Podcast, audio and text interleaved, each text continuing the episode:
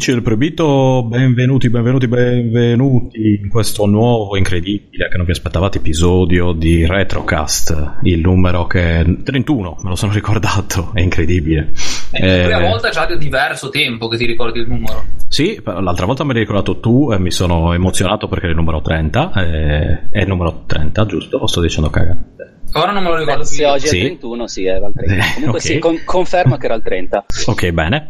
Eh, come avete già sentito, con me ci sono già eh, Loris ed Eman, tutta l'altra.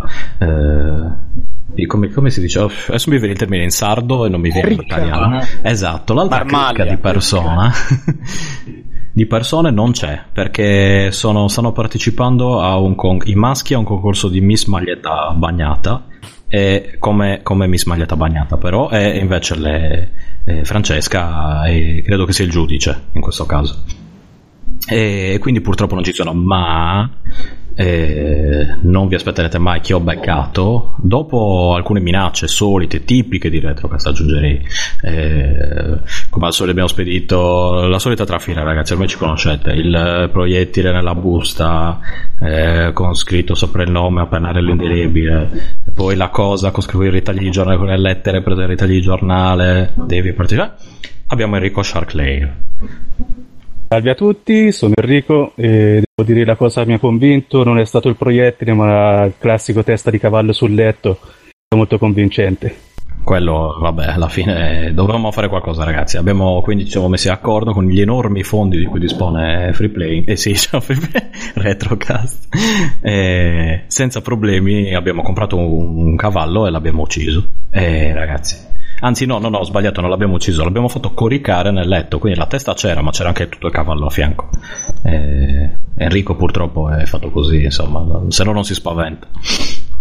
Ma non c'è solo Enrico, assieme a lui è dalla, dal fantastico gruppo Obscure Console, di cui parleremo in maniera più approfondita tra, tra dopo, ci sono anche il giovane Federico. Salve a tutti. E il giovane Matteo.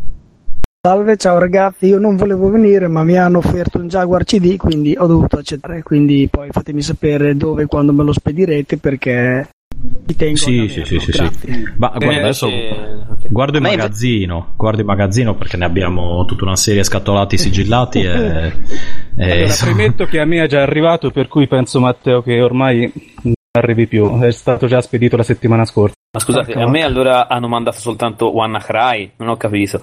Sì. No, a me invece Stefano ha promesso una Jaguar, cioè ha promesso una Jaguar 2005 di cilindrata. Non eh. so se ha fatto casino, però... No, era il, l'animale, ti, ti, spedisco, cosa credi? Era un Jaguar no, no, no. Ah, l'animale, eh, Stefano, sì, cioè, lo sapevo che c'era sempre il pacco di... Non di è un pacco, e devi leggere bene le cose scritte in piccolo. Eh, lo sai che troia, ecco, eh, Loris mi ha insegnato tutto, tutto uno scam, capito? Stiamo scammando. Sì, sì, ci sono dei pacchi di mezzo, effettivamente lo so. È scammoso. Benissimo, allora, eh, chi sono Enrico, Matteo e Federico? Eh, fanno anche rima. Eh, sono degli simpatici omini, dei, delle eminenze grigie, le definirei, per quanto riguarda il retro gaming, per quanto mi riguarda almeno, in qualità di collezionisti in generale. Eh, di console, videogiochi e così via, ma soprattutto di sistemi oscuri, come dice il, eh, il nome del loro gruppo, obsoleti o eh, friscunato, frisco morto, diciamo. Dead, dead, on arrival, insomma, o di sistemi che sono durati davvero, davvero pochissimo e per la maggior parte conosciuti. Dato che ho un enorme amore per questo tipo di, eh, di console, di sistemi, quelli io sbavavo quando vedevo le cose. Ah, guarda, l'MSX2 c'è Metal Gear Solid, cioè, c'è Metal Gear Solid, c'è, c'è Metal Gear. Eh, sembrava che ci fossero delle cose incredibili che non sarebbero mai arrivate in, in, Italia e soprattutto non sarebbero mai arrivate a me e infatti non sono mai arrivate. Eh, con l'avvento dell'internet ho scoperto che potevo comunque avere a che fare con queste console con questi sistemi anche se perché insomma la globalizzazione ha permesso di cose tipo ebay cose tipo che se te lo compro me lo spedisci. Eh, e quindi insomma il Giappone e l'America sono diventate più vicine e non solo loro Questo per quanto mi riguarda. Quindi fare una puntata su queste cose ce l'avevo in mente da un bel po' di tempo. Quindi sono andato a sentirmi Enrico, ho detto, "Poi vediamo, magari mi, mi manda a quel paese. E, eh, poi insomma mi sono, mi sono ricordato che invece eravamo in buoni, in buoni rapporti, quindi è andato tutto bene. Nonostante lui abbia ascoltato il podcast, quindi cioè, il problema era da, da parte di Enrico, non era da parte mia. Io Esatto, io ti ho ascolto, visto... ti ascolto dal numero uno e nonostante questo non stiamo Eh, litigati. ecco, uno, e, e soprattutto non, non si è reso conto che sono un cretino, quindi, for- oppure se ne è reso conto e lascia perdere. Sei un grande. Perché, perché rispetto, cioè quando ho visto poi quello che postava lui, eh, mi sono scese le lacrime di gioia e non solo dagli occhi, ragazzi. Eh, quindi insomma. Potete capire che per me è un grande momento, infatti non lo so, magari faremo eh, più di un episodio con loro perché l'argomento è davvero ampio e non ci sono solo loro, tra l'altro purtroppo ci sono anche altre eminenze grigie che eh, in Italia favoriscono il, la, la- come si dice la diffusione di questi sistemi o meglio non la diffusione la, la collezione il collezionismo di questi sistemi bene Ah, anche la passione, soltanto dai. conoscerli, farli conoscere è un Esatto. valore aggiunto, perché molti non sanno neanche che esistono. Esatto, esatto. Che io sono uno di quelli perché eh, certi proprio mi cioè li ho sentiti nominare, punto, altri li conosco un po' meglio, cosa ne so, il Pippin, quello lo conoscevo già, ma altri che mi avete nominato, il famoso Zibo, io l'ho scoperto entrando nel gruppo, quando per fortuna è stato creato il gruppo, perché cioè, mi sono ritrovato spaesato, ho detto ma allora tutti, tutti questi anni dietro ai videogiochi non, non sapevo niente, mi sono sentito come Fantozzi quando inizi a studiare politica apri il libro e poi lo sbatte e dici ma allora mi ho sempre preso per il culo. E dice- ho realizzato che insomma dovevo ancora farne di strada. E, e niente detto ciò ringrazio quindi innanzitutto gli ospiti presenti e anche quelli che non sono potuti venire ma magari riusciremo ci sarà modo un'altra volta. E passo la palla la voce a Emma che ci introdurrà la sua bellissima rubrica mentre il mio coniglio è impazzito ecco come sentite in sottofondo è lui che corre da una parte all'altra. Perché? Forse non lo so. Perché vuole essere mangiato credo quindi Magari forse vuole quella è la anche soluzione egli eh, dire la sua stasera in trasmissione, sai. Eh, ma guarda che ormai in ogni podcast c'è lui che si sente bom bom bom bom bom bom bom, ed è lui che sbatta, sbatte, salta. Ecco, si è fermato, adesso che devo smettere di parlare, ottimo. Prego Emma. Perfetto. Allora, eh, una rubrica che già da un po' di tempo che eh, volevo fare è quella di eh, Retro Touch Gaming, possiamo chiamarla così, che non consiste di toccare il culo alla gente nei mezzi pubblici, come il nome magari potrebbe far eh, pensare, però appunto eh, vuole fare un po' luce su alcuni giochi di qualità che sono eh, presenti nell'ecosistema ehm, dei mh, giochi da telefono che molto spesso è appunto infestato da eh, diciamo cacca, no?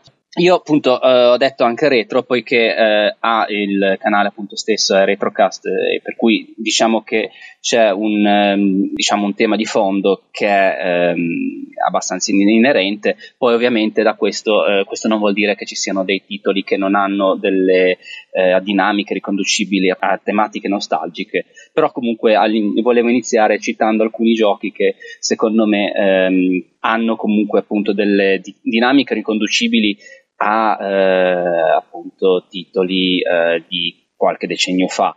Ora, ehm, quello che premevo dire è che non necessariamente, anzi, in linea di massima non parlerò di porting, per cui non parlo di retro gaming in quanto eh, porting di vecchi giochi, ma io parlo di titoli moderni con citazione nell'estetica e alcune dinamiche che sono appunto riconducibili a, eh, come ho detto prima, dei titoli eh, diciamo eh, di culto o comunque storici. Ehm, questo anche per il fatto che ehm, quando si parla di porting e si parla di mobile eh, bisogna stare attenti perché il problema di molti porting è che non nascono per il dispositivo e non nascono per essere giocati con un touch. È vero che adesso con i controlli Bluetooth ehm, si può ovviare molto al problema, però ad adesso non ho ancora per esempio un, un controllo Bluetooth e eh, mi piaceva vedere anche proprio data la limitazione del touch come gli sviluppatori possono fare di tale limite una sorta di vantaggio per creare delle, delle nuove dinamiche, ecco, anche proprio di controllo o di interazione con i giochi stessi. E appunto, come ho detto prima, i porting molto spesso hanno, eh, sono porting di giochi molto belli magari, ma l'inter- l'interfacciabilità è completamente compromessa perché eh, molto spesso i controlli risultano pessimi sul touch. eh, cito molti picchiaduro. Alcuni sono molto belli, tipo della SNK, eh, che girano appunto su Android, però ovviamente è meglio eh, giocarli con dei Bluetooth. Eh, mi hanno detto che Little Big Adventure è praticamente ingiocabile col touch. ehm, No, eh, port- fuori discussione. Esatto, i, fo- i porting di Mega Man che hanno fatto ufficiale la Capcom sono stati completamente brasati e umiliati da tutti. Ma ci alcuni cosa. Esatto, ci sono alcune cose positive. Eh, per esempio, i, ecco, i porting di Sonic sono carini perché sono stati fatti proprio con passione, però anche lì ehm, non è come giocare con un controllo fisico. Ecco, quelli che secondo me, a prescindere da, da retro gaming e quant'altro, funzionano bene sono quelli che sfruttano l'acceler- l'accelerometro o comunque quelli, per esempio, di corsa da gara. Io mi sono trovato bene con eh, i porting di tipo di Need for Speed, Hot Pursuit, e eh, visto che adesso è in voga lo Switch ed è in voga appunto il nuovo Mario Kart, io da un Humble Bundle ho un eh, Sonic Racing, che è ovviamente un gioco che praticamente ha le stesse dinamiche di, di Mario Kart. Non è ovviamente comparabile a quest'ultimo che è uscito per la Switch, però comunque è giocabilissimo ed è molto divertente. Eh, tra l'altro anche il modo multiplayer online eh, e- e ovviamente non, non necessita né di uno Switch né del, dei, mi sembra che siano tipo 50 sterline qua per- per- solo per la cartuccia di, di Mario. Eh sì. Poi una cosa per cui mi premeva fare questa, mh, questa rubrica è che, eh, come ho- specificato prima, ci sono una marea di schifezze nel- nell'ecosistema mh, eh, mobile. Diciamo i portali stessi, eh, quindi intendo l'App Store, il Play Store per Google, non aiutano.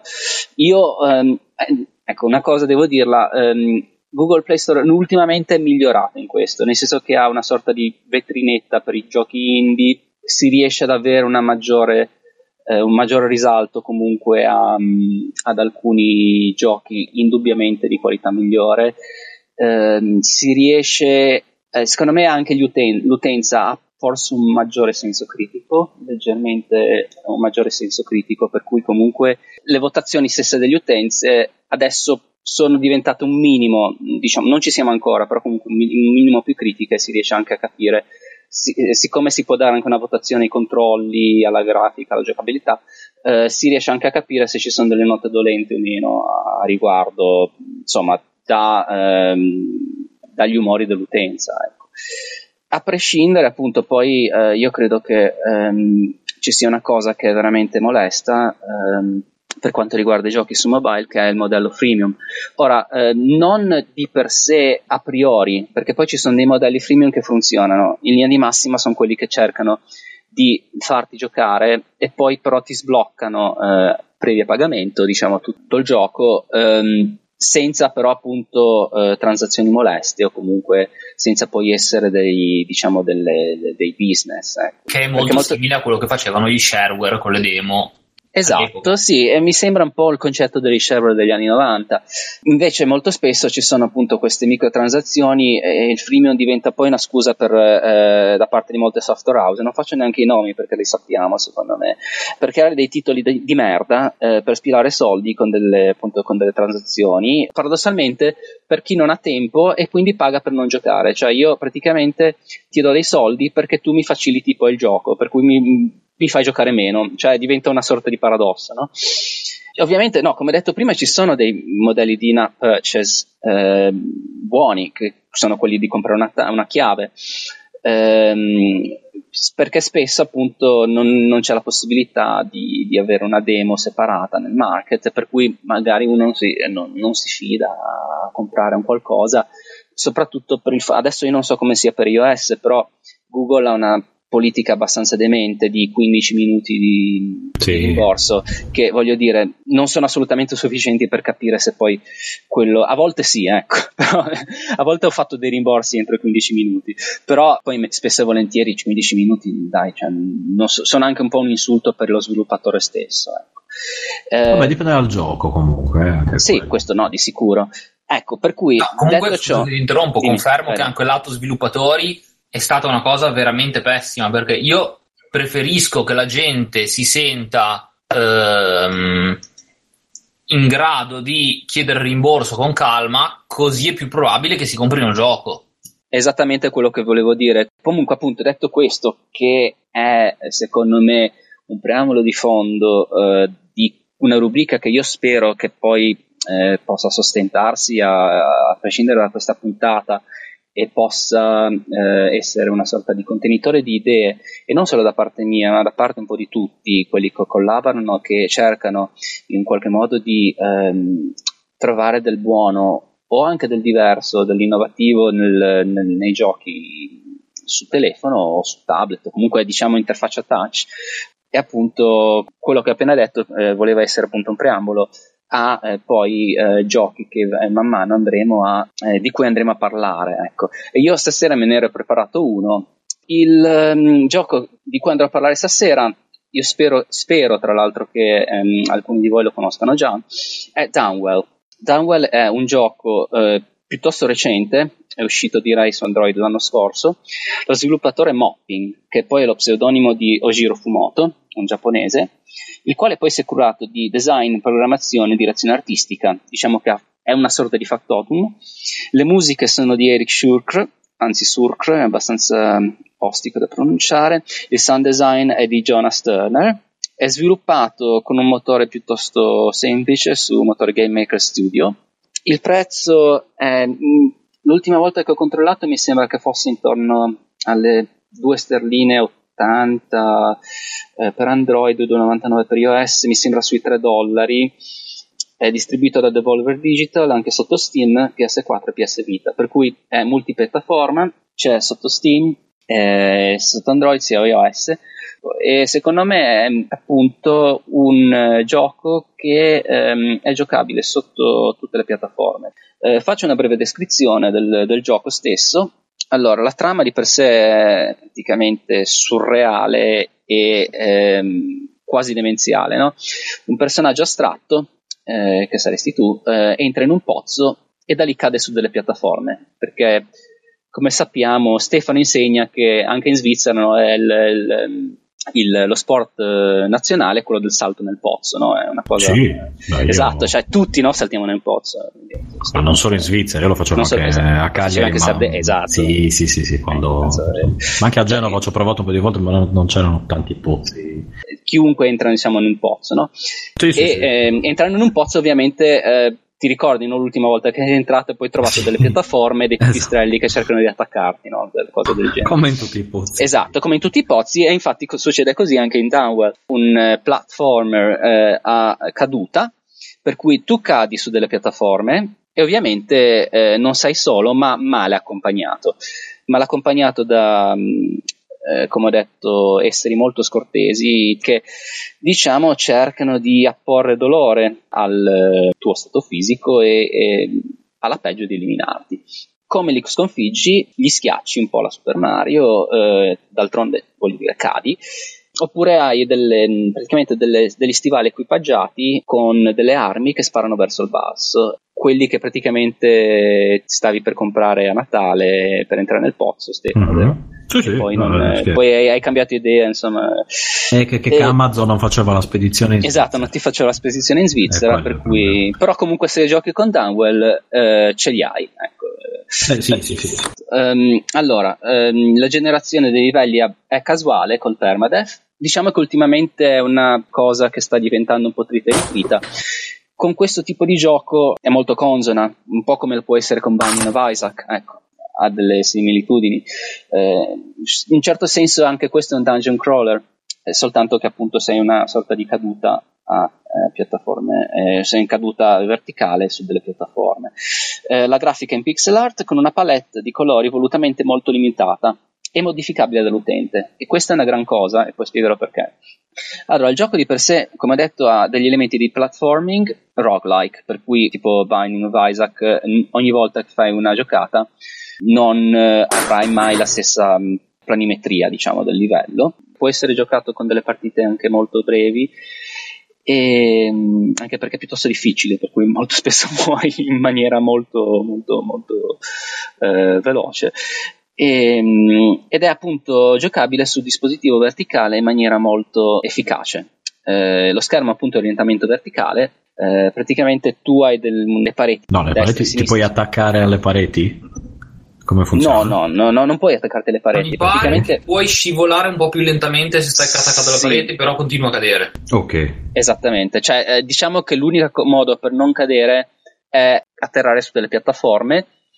O, vabbè, poi esistono anche dei power-up per cui ehm, tu praticamente hai alcuni perk, tipo uno in cui ehm, gli stivali ti fanno anche una sorta di sostentamento per ogni sparo che fai, per cui fai una sorta di hoovering, nel senso che eh, non cadi a caduta libera, ma comunque plani o, com- o addirittura ti spingono un po' verso l'alto per darti un po' di più di movimento. Come ho detto prima, è comunque un gioco piuttosto hardcore, perché non è semplice da, da giocare eh, a livello di riflessi, è però comunque molto ben controllabile eh, anche con un'interfaccia touch. Tu hai eh, direzioni destra e sinistra eh, controllabili con il, eh, con il pollice sinistro e poi il- lo sparo controllabile appunto con il pollice destro. Eh, non devi neanche guardare dove stai mettendo le dita perché poi diventa molto, molto immediato e appunto c'è una diretta correlazione tra i tuoi riflessi e eh, ciò che poi accade sullo schermo, che è quello che eh, in un gioco del genere deve, eh, deve succedere. Come detto prima, poi ehm, questo gioco ha degli elementi di power up o dei modificatori di abilità e dei negozi per comprare gli stessi ehm, power up. Ehm, un po' appunto come succede in Binding of Isaac o eh, titoli appunto di Vlander. Cito per esempio Nuclear Throne, ecco. Eh, Nuclear Throne, eh, chi è che lo conosce? Mai sentito, credo. Mai sentito? Ah, è un gioco molto bello secondo me di, di Vlander. Praticamente ogni livello tu hai una mutazione genetica, puoi plasmarti a livello tattico il, il personaggio eh, per avere appunto delle abilità che, che vuoi. Ecco, anche eh, sempre di Vlander Luftrauser ha una sorta di Quello sì, quello lo conosco. Ecco, una, è una sorta di potenziamento simile, puoi scegliere quale motore mettere al, a- o quale arma mettere al- al- all'aereo, ecco. Oppure appunto, come ho detto, Binding of Isaac, vabbè, lì è, è, diciamo, è portato all'estremo in maniera molto hardcore, nel senso che ci saranno, ci saranno credo più di 200 power up in Binding of Isaac. Qui sono molto meno, però appunto danno più varietà al gioco, comunque al gioco stesso. Comunque ti permettono anche di, di- di capire quali sono le tue mh, tipologie, dinamiche di, di- gioco, ecco, che- che tipo di, di giocatore sei. Già per esempio tu puoi partire scegliendo di avere ehm, boulder style, che praticamente rotoli facendo delle capriole, eh, però hai più vita, oppure mh, puoi Come abbiamo sentito adesso. Esattamente, esattamente. Chi è Roberta Non so che faceva la capriola eh, per mostrarti? No, no, ma l'ho sentito anch'io, ma non credevo che fosse dal mio microfono, sai? Ah, ok. E appunto, come dicevo prima, ci sono degli elementi di power up. Avvengono o all'inizio o comunque, come ho detto prima, a fine livello. Eh, tu puoi scegliere appunto dei perk che ti danno delle abilità che poi ti porti dietro. E, mh, oppure appunto le puoi, eh, puoi comprare. Eh, puoi comprare vita, puoi comprare mh, eh, proiettili, puoi comprare eh, diverse cose da delle caverne che sono dei negozi.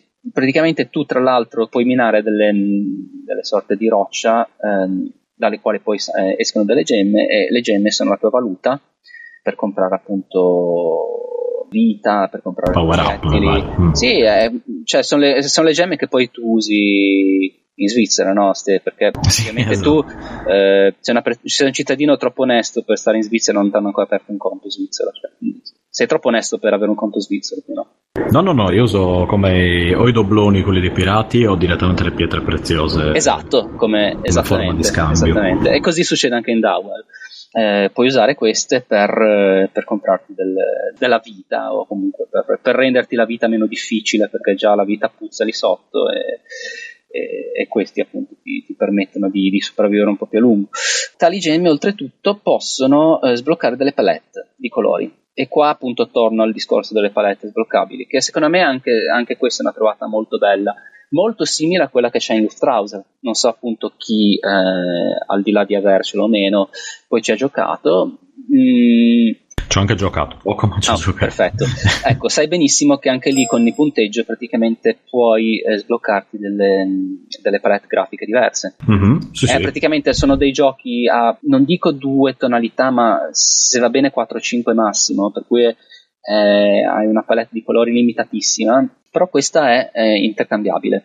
È intercambiabile e ehm, diciamo che da un certo punto di vista è un perk carino perché ti invoglia a giocare uh, finché magari appunto non hai abbastanza gemme per sbloccare quella dopo, per capire qual è.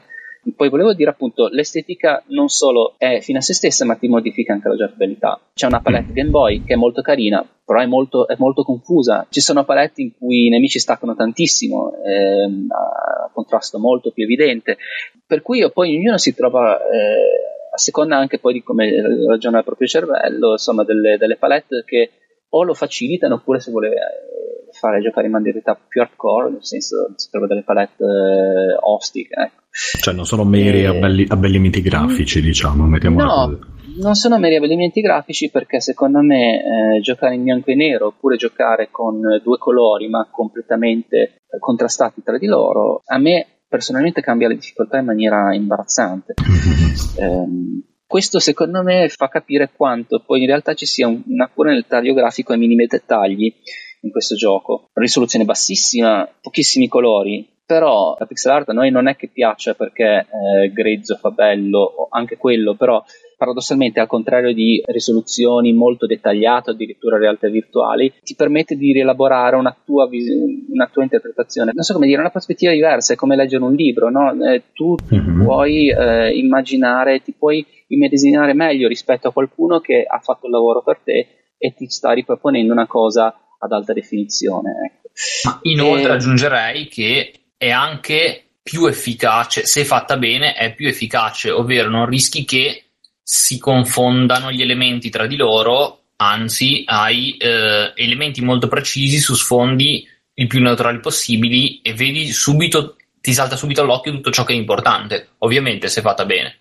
Esattamente, ed è tra l'altro Lois eh, ne sta parlando e non a caso perché mh, ha il gioco e lo conosce piuttosto bene, gli avevo, parlato io tra l'altro.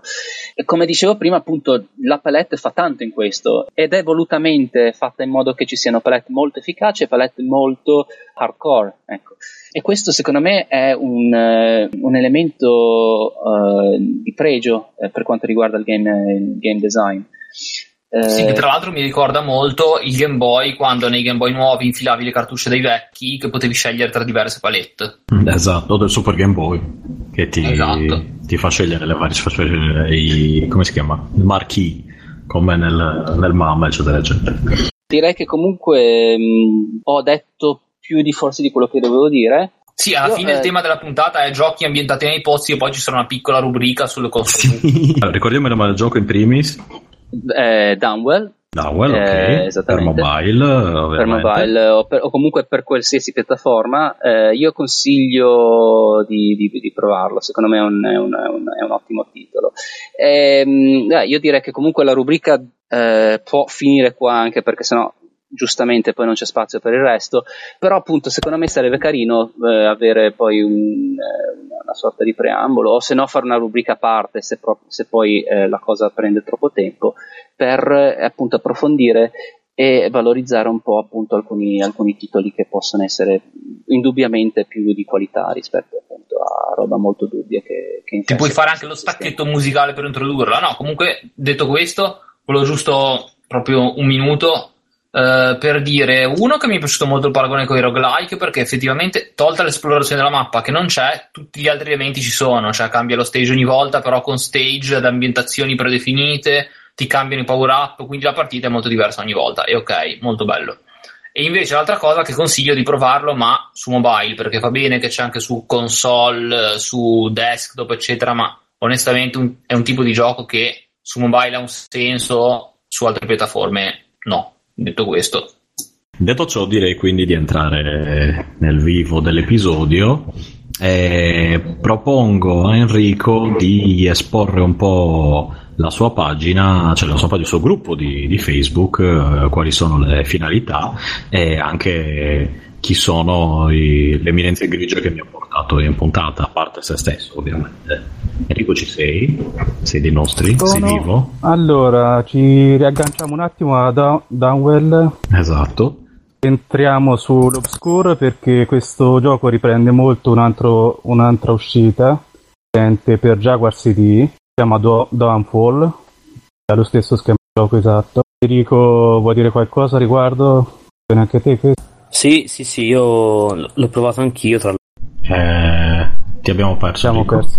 Sì, anch'io sento... Enrico, eh, Enrico Federico, scusa. Ok. Eccomi, No, dicevo- eccomi, ecco, ora ci sono. Ok, no, stavo dicendo, la, la grafica è molto carina di questo Downwell, riprende molto anche lo Spectrum oltre il Game Boy, con eh, due colori, vede quasi il tipico ca- color clash di colori che si sovrappongono. E praticamente anche lo- questo schema di gioco con caduta libera sul pozzo e piattaforme era originario di un homebrew per Atari 2000 2600 che si chiamava Man Post Down.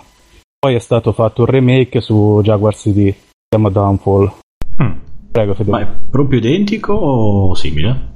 No, Mm. solamente lo schema di gioco è simile. Si scende in un pozzo, caduta libera, ci sono delle piattaforme che, che rallentano, poi si crea una release commerciale per cui ha veramente power up eh, molto più curato, però anche l'altro è molto giocabile e molto divertente. La- il sì costava abbastanza perché era già una rarità, era uscito. Se qualcuno ha possibilità gira benissimo anche sul emulatore e una Mhm. partita mh, molto molto gradevole. Sì, sì, sì, confermo, è, è un ottimo titolo. Tra l'altro ha una colonna sonora assolutamente fantastica, e proprio ti entra nella testa dopo due o tre, diciamo, due o tre tentative non- e non ti lascia più. Esatto, è il classico gioco, una partita e smetto e stai tutta la sera a giocare per migliorarti il record. Benissimo. Ok, Allora, mi ci hanno anche fatto.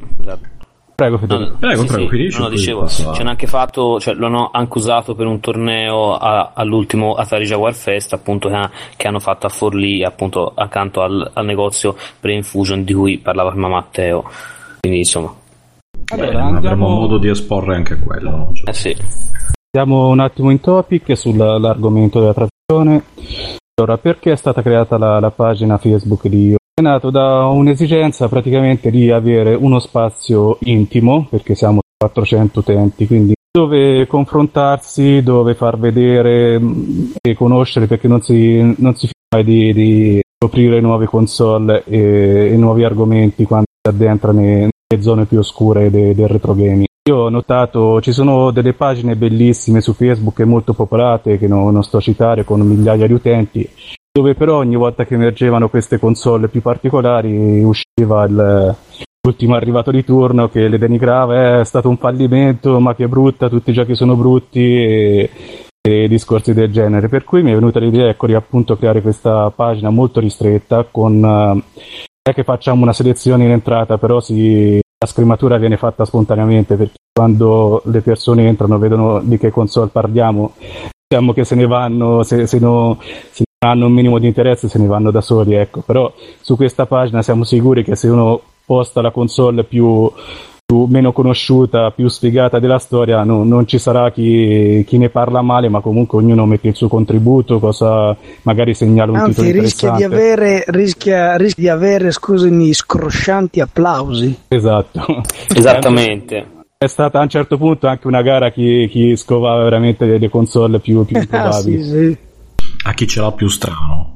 A chi ce l'ha più- a chi ce l'ha più oscuro. È vero. più storto perché qua siamo veramente sul eh, diciamolo sono console venute male Eh. sono venute male ma noi le amiamo per questo perché sono, sono particolari non hanno Eh. avuto successo commerciale perché questa è una caratteristica fondamentale delle, delle obscure console Tutti Assolutamente.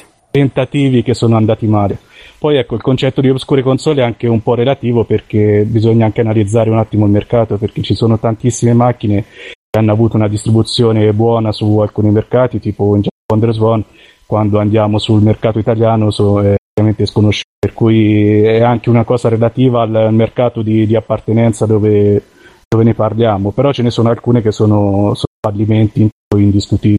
Allora sì, un altro dei motivi che, che ci hanno spinto eh, a diciamo collezionare e a conoscere queste console sono state le, le riviste. Io vengo da una generazione in cui la rivista cartacea era la- il nostro internet e le, le informazioni erano di scarsa reperibilità. Quando eh, usciva una fotografia di un sistema esotico, un- eh, su quelle pagine sognavamo la- la- litri di saliva e, e su quello insomma si è formato un po' le- l'immaginario, per cui ecco quello che non, eh, non riusciva- eh, riuscivamo a vedere di persona persona ce lo, ce lo aggiungeva la, l'immaginazione. Poi, come dicevi bene te sull'introduzione, il, il, mondo è cambiato, adesso tramite eBay, tramite altri sistemi, il mondo è diventato più piccolo, è possibile reperire da qualsiasi parte del mondo. Se uno ha un minimo di disponibilità economica qualsiasi console, qualsiasi sistema, per cui è, sono dei piccoli sogni che diventano realtà. Quando arriva una, una console dal Giappone, una console dagli Stati Uniti o addirittura dal Brasile, come diremo dopo, e, e uno riesce a metterci le mani sopra. Ecco, sono, sono piccole fantasie di un bambino che, che si realizzano. Esatto. Perché c'erano, esatto, se vi ricordate, tutta una serie di sistemi che magari venivano anche pubblicizzati nelle, nelle riviste e che o non, alla fine non venivano mai messi in commercio in Italia, nel nostro caso, oppure non venivano quasi neanche messi in commercio nel paese d'origine. Esattamente. Quindi tu vedevi queste immagini qui, ti, ti usciva il diventava il pene barzotto e diceva oh, ma è pronto guarda già inizio a risparmiare per prendermi questo e poi cioè magari potevi l'altro modo era andare nel negozio di fiducia e andare e chiedere ma ho visto che c'è questa cosa quando esce spesso il negoziante ti guardava dice, non, non, non, ho idea di che cosa tu stia parlando non arriverà mai ciao. Io adesso non, non so voi più o meno di che anno siete però io ero veramente un ragazzino quando c'erano questi doll dall'estremo oriente e per farsele arrivare bisognava pagare dei gran bei soldoni. Mio padre mi ha sempre detto tu sei scemo, io non ti do eh, questi soldi per queste cose qui. Quello che, che, mi sono preso me lo sono preso andando a lavorare, ma rimanendo sempre su cose tra virgolette europee, perché altrimenti, altrimenti erano inaccessibili. Io mi ricordo quando provai a nasare un Virtual Boy o un PC Engine ai tempi, non mi sarei potuto pagare almeno tre rate universitarie, qualcosa del genere. ma dai, ma co- cosa te ne fai adesso della, della laurea ai nostri giorni? Rispetto ad un Virtual Boy. Spenderle lì, garantito. Scusa, esatto, aspettavo un bel Virtual non Boy. Non mi senta mio figlio, ma è così. Ascolta, eh, ti ricordi più o meno quali prezzi? Io proprio davvero non ho idea neanche di quanto potesse costare. Io sono mm, più giovane di te di una quindicina d'anni più o meno quindi, il eh, Virtual Boy da Computer One a Bologna veniva venduto versione giapponese a 800.000 lire senza giochi. Minchia. Ok. Cavolo.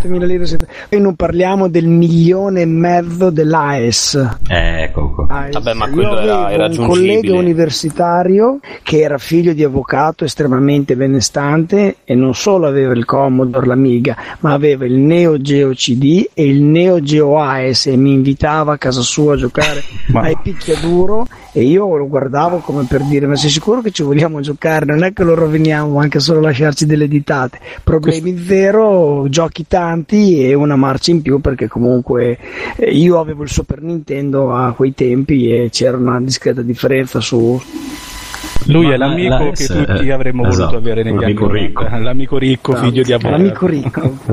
eh, era un console da... giochi, scusa. Scusa? I giochi cosa, quanto costavano? Le cartucce cos'erano? Tipo 400.000 lire a cartuccia? Una roba allora, così guarda, mi pare. Mi ricordo, io mi ricordo Fat Fury 500.000 lire quando l'ho comprato, ecco, mi chiamavo, ecco, ho preso ecco. Fatal Fury. Uh, e quelle lì più o meno era l'arco di, di circa quindi dalle 400 Ricordavo. alle 600 mila lire. Ok, E poi quando- tra l'altro, per, una, che- per una cartuccia, cioè, per una ROM. per una cartuccia, sì, per una cartuccia mese- nel 1991-1990. E da dove se le faceva arrivare? Dal Giappone? No, ho detto una sciocchezza, scusate, 93-94. Due, mi sono No, ma fermato, non c'era già il 93, il Neo Geo CD? Vabbè, sì, ha detto che aveva tutti e due per Sì, lui. sì, sì, il, il, signorino. uscito il Neo Geo CD e lui per moda ci si era buttato perché Eh beh. quelle cose lì lo dovevi prendere per moda. Il videogame Eh, cambia c'era il volto, ti diceva. La pubblicità ce la aveva le memoria. enormi. Sì, quello lì. Sì, Sì, era esatto. la S. Ed era una console da, da navabi Ma essenzialmente. a parte che tuttora è una console della Babi e tuttora secondo me Assolutamente. è, è- è una figata, cioè nel senso a livello di 2D console così per me non ne hanno ancora fatto. Ecco, Eh, guarda, tornando cioè- al discorso di prima di Herman, eh, di Eman, scusami, di Eman, ehm, su Neo Geo, secondo me abbiamo fra i più belli esempi di pixel art a 16 Esatto, esatto. sono delle ambientazioni per il pieduro scorrimento, ma anche a giochi come degli shoot 'em up come Blading Star oppure Trash Rally, che sono, sembrano dipinti a mano. Perfetto. Sono- sì, grazie, non feno- lo sapevo fenomenale. assolutamente. Eh, guarderò sicuramente. Ma guarda che eh, tipo se, se- se usi il MAME trovi tutta una serie di giochi anche del Neo Geo. Eh, il Neo Geo appunto è quello della- dei King of Fighter, dei, Ecco, vedi, Eh, sì, ci sarebbe cioè- da parlarne tanto. Metal di benissimo. Slug, però dei Metal Slug. Eh, Samurai Showdown. Samurai Showdown, cioè, Sì, il no, Baseball tutti- Star 2, Loris. No, che ha fatto anche la storia. Ehm, quello che mi chiedevo era, il tuo amico aveva anche quel bellissimo joystick enorme da tavolo. Joystick enorme da tavolo è in dotazione con Eh sì, era una quello console standard Mm. AES. Esattamente, sì. Il box è compresa, infatti la scatola è grande come un tavolino da campeggio. Perché tu hai questo polistirolo diviso in due parti dove già la console è grande e in più c'è il suo control stick che è un arcade stick praticamente, a quattro pulsanti con lo start, bellissimo ed è estremamente eh, preciso, è fatto veramente molto bene. Caratteristica standard di tutti è che la pallina in plastica sopra crepa, però non si distrugge ed è resisten- resistentissimo controller. Sì, eh, c'è da dire che il Neo Geo forse a proprio tra le console oscure è forse quella meno oscura tra quelle oscure, diciamo, perché Eh è no, sì poco entriamo in un altro diffuso. tunnel, ma quelle esatto. forse Mm. care. sì, infatti. Sì, esatto, il Neo Geo era famoso, però nessuno ce l'aveva perché era costavano. Perché costava troppo. E, Sì, oggi. Costava e e oggi i full set sono, cioè, hanno, hanno raggiunto dei prezzi fuori di, di cervello, quindi Sì. Sì, con una sola parlarne cerca ora. immagine sto guardando 4.000 plus dollari, tipo una cosa del genere. Ovviamente quando si ha una collezione di cartucce enorme. no, In realtà hanno fatto. No, veramente quello è il prezzo Mm. di una singola cartuccia. Eh, a volte, eh, a volte Esatto. sì, tipo per esempio mi ricordo che, che cercai per, per gusto qualche tempo fa Neo Turf Master che è un gioco di golf che è abbastanza Bellissimo. famoso in sala giochi, esatto, Il gioco di golf. Eh, che è il gioco di golf, esatto. On the green! Esatto, quello lì. E praticamente tipo ho visto aver raggiunto le cifre tipo 8.000-9.000 euro, una cosa del genere. No, non è possibile. Invece sì, a quanto pare. Neo Eh, da fare un investimento dei primi all'epoca. tre giochi usciti per AES, insieme a quello del Mahjong e quello delle corse di cavallo.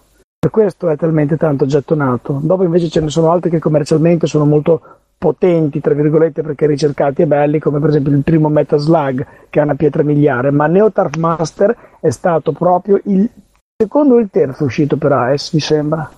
Eh, no, Matteo, scusami, ma dovrebbe essere più, più recente come uscita. La, la Sì. prima ondata era Magician Lord, Sì. erano questi titoli qua, a inizio anni 90.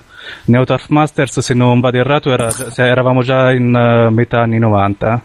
Mi ricordavo Era degli più cost- sportivi fra proprio i primi, primi che uscirono per... eh, Eh, Forse, per c'era qualcosa di calcio cavallo. oltre a Magician Lord. Qualcosa di calcio tipo gol gol gol. No, anche quelli sono venuti dopo. mi sono sa. venuti dopo. ok.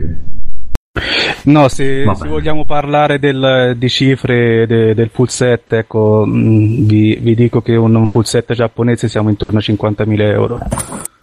E adesso mi Per chiedo, cui- chi di voi attualmente possiede un Neo Geo? Enrico? AES. AES? Allora, quindi Enrico Neo Geo Allora, CD io o AES? Neo Ge- due Neo Geo Ice e due Neo Geo CD. Per non farti mancare niente. Sì, se mai uno si rompe ci vuole Sì. sempre quello per la sostituzione. Matteo, tu? Io ho Oh, sì, io ho un Neo Geo AES e un Neo Geo CD. Mm. Io ho tanta invidia io in compenso. Vabbè. invidia come forma di ammirazione. Un full set di Nvidia mi sembra sta intorno a 5.000 euro. Esatto. Prego Federico. Fede, scusa, stavi dicendo qualcosa? Ecco, stavo dicendo ed è caduto. Ok. Ha detto troppo purtroppo. no. Va bene, eh, ok. Quindi, eh, Matteo, ci stavi raccontando del- dell'amico ricco, quelli che aveva il Neo Geo CD, eccetera, eccetera, eh, e anche una passata di giochi. Mannaggia, a lui Eh, aggiungerei. Sì, Metal Slug, King of Fighter, Fatal Fury, Samurai Showdown. E non aveva però il mio personalissimo gioco preferito che è proprio un outsider che è Trash Rally, non so se avete mai giocato, arcade puro ed è eccezionale, la classica macchinina che deve raggiungere il traguardo, macchinina da rally ma era troppo bello, molto affezionato sono a questo, questo gioco e quello non ce l'aveva. E quindi quello devo andare a spendere dei soldi in sala giochi porca miseria per giocare. Eh, quanti soldi in sala giochi Allora, sta... Ah, Fede, guarda che stai... Ok. Ok. Credevo che stava evocando Cthulhu. Eh, No, è, è tutto- partito tutto essenzialmente, mi è proprio saltata la connessione, quindi apposta. Ah, benissimo. No, no, no, ma sentivo un rumore di fondo orripilante. Ecco perché consiglio sempre il push to talk co- come via. No, no, no, Eh, eh, no, no, avevo il il push to talk e, e- e l'avevo staccato, ma nonostante ciò si è piantato. Ottimo. Allora, stavi dicendo Chiedo qualcosa scusate, prima, scusa. ragazzi, scusate, intanto Mm. stavo dando un'occhiata, ho trovato sulla buona Wikipedia. I giochi del lancio furono NAM 1975, esatto. Magical Lord, Baseball ma- Star Professional e Top Player Golf, che dovrebbe essere il nome giapponese di, Di Neoturf Master. Mm, no, è un altro No, gioco. è un altro golf. Aspetta. Sì. Neoturf Master è quello con eh, gli sprite molto grandi che si vedono Sì, hai ravvicinati. ragione, hai ragione. Player Golf era quello più stilizzato, ragione. però c'era, vedi, un golf. C'era un gioco di golf, esatto, ti ha tratto in inganno il, il golf. Vabbè, con tutto quello che avete è anche normale fare un po' di confusione. Comunque, ragazzi. se andate su eBay ve ne danno uno tranquillamente appunto di Neoturf Master a soltanto 22.000 euro. Quindi Vai, vado subito a biddare. Ah, ottimo, l'ho trovato. Se, eh, Enrico, se hai un ponte buono sotto il quale stare con le console, puoi iniziare a prendere. Sì, infatti pensavo di vendere casa per comprarlo ora. Ma e hai anche Neoturf Master? Avete neanche No. Neoturf Master nelle vostre collezioni per caso? Adesso così, giusto per sapere a chi devo andare a rubare in casa. Io non vi do altro. un consiglio se avete voglia di mettervi un po' dietro a in queste chicche del, del Neo Geo. Non- allora, a livello collezionistico, indubbiamente un AES o un Neo Geo CD sono splendidi pezzi. Eh, però se vi volete divertire con eh, poca spesa e molta resa, eh, il mondo dell'MVS invece è veramente, veramente molto interessante. Un Neo Master viene via tranquillamente anche sotto le 50 euro ed è lo stesso gioco. Beh, per chi non lo sapesse, apro eventualmente per gli ascoltatori una piccola parentesi velocissima. Eh, la SNK ha inventato il più bel mobile con la più bella elettronica del mondo per le sale giochi, cioè la base MVS. Prima i Esatto. tecnici dovevano andare a mettere mano a queste schede compli- complicatissime e loro hanno inventato questa base che non è nient'altro che la versione rimpicciolita del, del Neo Geo AES collegato appunto al cavo Jamma e a tutto quanto il cabinato.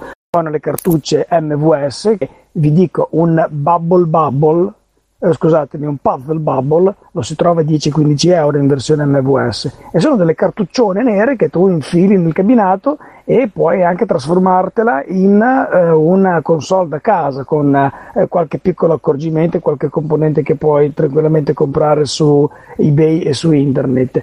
E oltre ad avere il gioco al 100% perché è lo stesso gioco della cartuccia AES solo con una scocca diversa, hai delle possibilità di cifre veramente ridicole certe volte, degli Samurai Showdown 20-30 euro o un Neoturf Master sotto i 50 tranquillamente e sono gli stessi eh, ragazzi, sono gli stessi giochi. Beh, tra, tra 15 euro e 22.000 magari, ecco, ci- un pensierino veloce ce, lo, ce lo Eh, faccio. sì, E Prima o comunque, poi, ragazzi, prima o poi, io ho il cabinato in, eh, in, in Queue.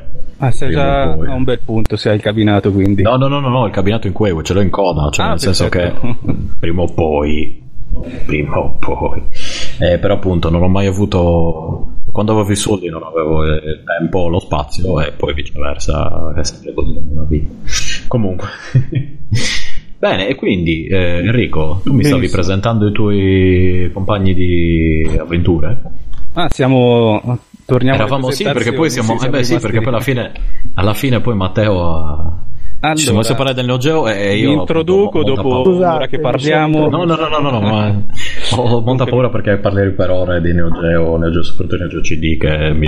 la- Allora, la pubblicità mi è rimasta in testa da quando è uscita in televisione sino ad oggi, io la so a memoria, ok? E l'avevo anche chiesto in Neo Geo CD, ovviamente indovinate la risposta. E vabbè, quindi ci sono, è un sistema a cui sono molto affezionato e anche a quello prima o poi magari faccio la, la fesseria. Comunque. Ah, se posso permettermi, evita di partire con il Neo Geo CD perché la versione veramente sfigata del Neo Geo. Eh, lo so perché c'hai i tempi di caricamento Hai di tempi di merda. caricamento che quando stai facendo Sì. una- un picchiaduro versus aspettare che carica è veramente... Eh, Il problema Una dell'altro è il, costo, ovviamente, invece di quello a cartuccione. Quindi, sì, la soluzione migliore è quella che Esatto. consigliava Matteo. Vai con una MVS una Mm. Super Gun che sarebbe un- un'interfaccia per mettere magari su, su televisore una, una scheda JAMMA e con, con poca spesa ti, ti prendi tanti titoli interessanti. Esatto. Esatto. Anche sull'MVS comunque c'è da dire che anche lì fare un full set è un'impresa titanica perché ci sono dei, dei titoli ricercatissimi e molto cari anche lì. A parte le uscite principali, quelle di inizio anni 90, poi i titoli più recenti tranquillamente andiamo sulle 200-300 euro a titolo. Mm, mm. Sull'MVS, se non più. Vabbè, Poi- sempre meglio poi- 200 poi di c'è il 22.000. punto- Sempre meglio, sì. C'è chi punta a fare il full set eh, con la scatola. Io sinceramente me ne frego altamente perché voglio giocare e le prendo loose. Però a Esatto. cercare il full set col kit che veniva installato nel cabinato, anche lì il- tranquillamente il prezzo duplica o triplica. Eh, vabbè, quello è un classico, quello succede anche per, eh, cioè anche per i giochi che costano poco loose, se però ci metti confezione o peggio se sono sigillati, cioè col sigillo originale lì anche il gioco, anche Super Mario e con Duck Hunt eh, ti, ti raddoppia il prezzo, che resta sempre basso però. Eh sì. Cosa molto carina di questi kit de- delle MVS è che venivano, a parte la scatola che non è niente di che, è una, è una classica scatola marrone standard, però dentro avevano tutto il materiale che veniva poi attaccato nel cabinato, per cui le, o le mosse, il materiale ades- sticker eh, da mettere sul cabinato, per Ah. cui chi, chi fa anche questo tipo di collezioni ha un suo perché, ecco, non è che butta... Prego. No, no, solo detto bello. Molto bello, sì. E, ok, dunque torniamo alle introduzioni. Eh, Matteo Turchi, eh, chi è un po' attivo sul retro gaming su Facebook sicuramente lo conosce perché posta tantissimo su recensioni, recensioni YouTube, ha un suo canale YouTube che seguo sempre con molto piacere e è un, un collezionista fondamentalmente come me, un collezionista che ha la grossa fortuna di abitare a Forlì per cui ha il Brain Fusion che è una delle fonti da cui si attinge più, più facilmente in Italia di, di console oscure e retro, e retro gaming in generale e ecco vi invito appunto a, a visitare il suo canale YouTube poi ci dirà meglio lui eh, l'indirizzo riferimenti. Io E vi poi- invito anche a visitare il Brain Fusion perché non è soltanto un negozio su cui vai e compri, ma è ancora rimasto quel negozio con i 4-5 amici con lo spirito degli anni 90 e se non compri niente non è un problema, ma stai lì a parlare tutto il giorno di videogiochi e esci fuori che hai il cuore pieno di gioia e nostalgia, se ve lo posso garantire. Confermo. Immagino, perché da, da- da- da me ad esempio i negozi lì non esistono più, quindi eh, o, o se esistono la cosa che più, che più assomiglia è un GameStop. Quindi, ma lì se vai a parlare di videogiochi in un GameStop, nel 90% dei casi ti, ti chiedono, cioè gli do io le informazioni, ecco. Eh, sì, Eh, sì. Insomma, soprattutto cioè, di videogiochi moderni, se mi metto anche a parlare di retro gaming mi... Non lo so, ho, pa- ho paura delle conseguenze, ecco. No, figurati. siamo proprio su un altro sport eh, non... Sì, esatto. Allora, E invece Federico, Federico Gori, un altro grande esperto veramente, conosce Vita, Morte e Miracoli di, di tantissime console oscure e tra l'altro lui ha anche curato una conferenza al Firenze Vintage Beat, una, una- un'associazione, poi ci dirà meglio Federico, proprio a tema oscure console. E trovate anche questo qua su, su YouTube, molto interessante, fa una disamina molto approfondita e si segue anche molto bene. Federico, vuoi aggiungere qualcosa a riguardo? No, no, mm, hai già detto tutto te in modo perfetto, infatti, no, no, eh, appunto, io faccio parte di questa associazione che è il Firenze Vintage Beat, appunto, che fa delle mostre di retro computer e insomma è anche retro console qui a, mm, in zona Firenze e, a- e appunto una volta al mese, diciamo, facciamo delle conferenze e quindi è capitato a me, ho detto, vabbè, non posso non, non parlare di console oscure o fallimentari, insomma, ci mancherebbe. Benissimo. Allora io vi chiedo un primo giro di aneddoti a testa eh, sul, appunto su- sulle console che, che sono più insomma più oscure e che vi sono che hanno una storia più particolare ma anche qual è stata la vostra storia cioè come le avete ottenute se c'è stato qualche episodio particolare intoppi intrighi eh, non lo so siete andati a Checkpoint Charlie a prenderle eh, le solite cose Ah, ok, ok. Ok, Potrei partire io da, ma dalla- sì. Vadi, vadi. Parto dall'Atari Lynx che era stato citato anche prima e per me questa non è stata una console oscura perché è stata la mia console di riferimento diciamo da, dall'89 fino almeno al 92 Dunque, era, l'avevo comprata con i soldi della paghetta anche questa qua e aveva la particolarità che si spacciava per portatili. Poi chi la conosce, chi, chi l'ha vista, l'ha presa in mano, sa bene che parlare di portatili non è proprio esatta la cosa perché ha un Mm, non peso proprio. e una lunghezza molto, molto importante. Ma quella, un tasto dolente. Tra l'altro, non so, tu avevi la seconda o la prima? La prima, rigorosamente Anch'io, la prima. Esattamente. E avevo preso questa console per un motivo molto particolare perché all'epoca eh, andavo a scuola e naturalmente i genitori non vedevano di, di buon occhio i videogiochi, per cui venendo da Commodore 64 che per utilizzarlo dovevi attaccarlo alla televisione, tutti ti vedevano in casa e era su perché non studi, stacca, stacca questi giochi, inizia a studiare, il Lynx me lo portavo al bagno, me lo portavo a letto, sempre eh, attaccato alla presa di corrente perché nonostante funzionasse con le batterie proprio aveva una fame di batterie che era qualcosa fuori del normale, era quasi impossibile giocare con le stilo Un po' come il Game Gear, diciamo. Esatto, come il Game Gear. E per cui io me lo mettevo, ci giocavo nei, nei posti più improbabili, però era un, un sistema per giocare fuori dagli occhi indiscreti di, di tutti gli altri, ecco, per cui è stata una console che, che mi ha accompagnato per diversi anni e quello che è particolare era la reperibilità dei giochi, perché questa console era stata trattata molto bene all'uscita con recensioni molto molto positive dalle riviste e sembrava che la distribuzione fosse stata molto capillare. In realtà dopo la prima ondata di giochi è sparita quasi dal mercato. L'unico sistema per reperire qualcosa era tramite i negozi che facevano importazione e la spedivano con costi anche esorbitanti di qualche, di qualche gioco. Però quello che io facevo regolarmente in qualsiasi posto andavo, qualsiasi città, era fare il, gico- il giro di tutti i giocattolai, perché purtroppo all'epoca i negozi di videogiochi erano rarissimi, e- ma venivano trattati queste console da negozi di giocattoli, a chiedere informazioni su se avevano giochi del Lynx e, e ovviamente mi guardavano come un- uno spiritato, non, non avevano la minima idea di cosa stessi parlando e sono andato così avanti per anni e anni a visitare tutti i negozi di giocattoli senza mai trovare dei giochi per il Lynx. E questo poi quando ho iniziato a collezionare un po' seriamente ha portato che la prima console in cui ho investito mh, diversi, diversi, diversi denari è stato proprio la, il Lynx. Punto al full set ma anche qua siamo, siamo molto è molto difficile perché poi ci sono state de- delle uscite ritardate anche a fine anni 90 che sono uscite in, co- numero di copie molto basse per cui i prezzi e la reperibilità no- non sono delle migliori. Però è una console per chi non la conosce il Lynx è stata la prima console portatile ad avere uno schermo LCD a colori con tutte le limitazioni dei primi schermi per cui era molto piccolo era anche molto fragile infatti moltissime console odierne hanno dei, dei pixel morti e aveva un angolo di visuale che era allucinante per, per cui se, se la ruotavi minimamente perdevi la visuale del gioco Vero.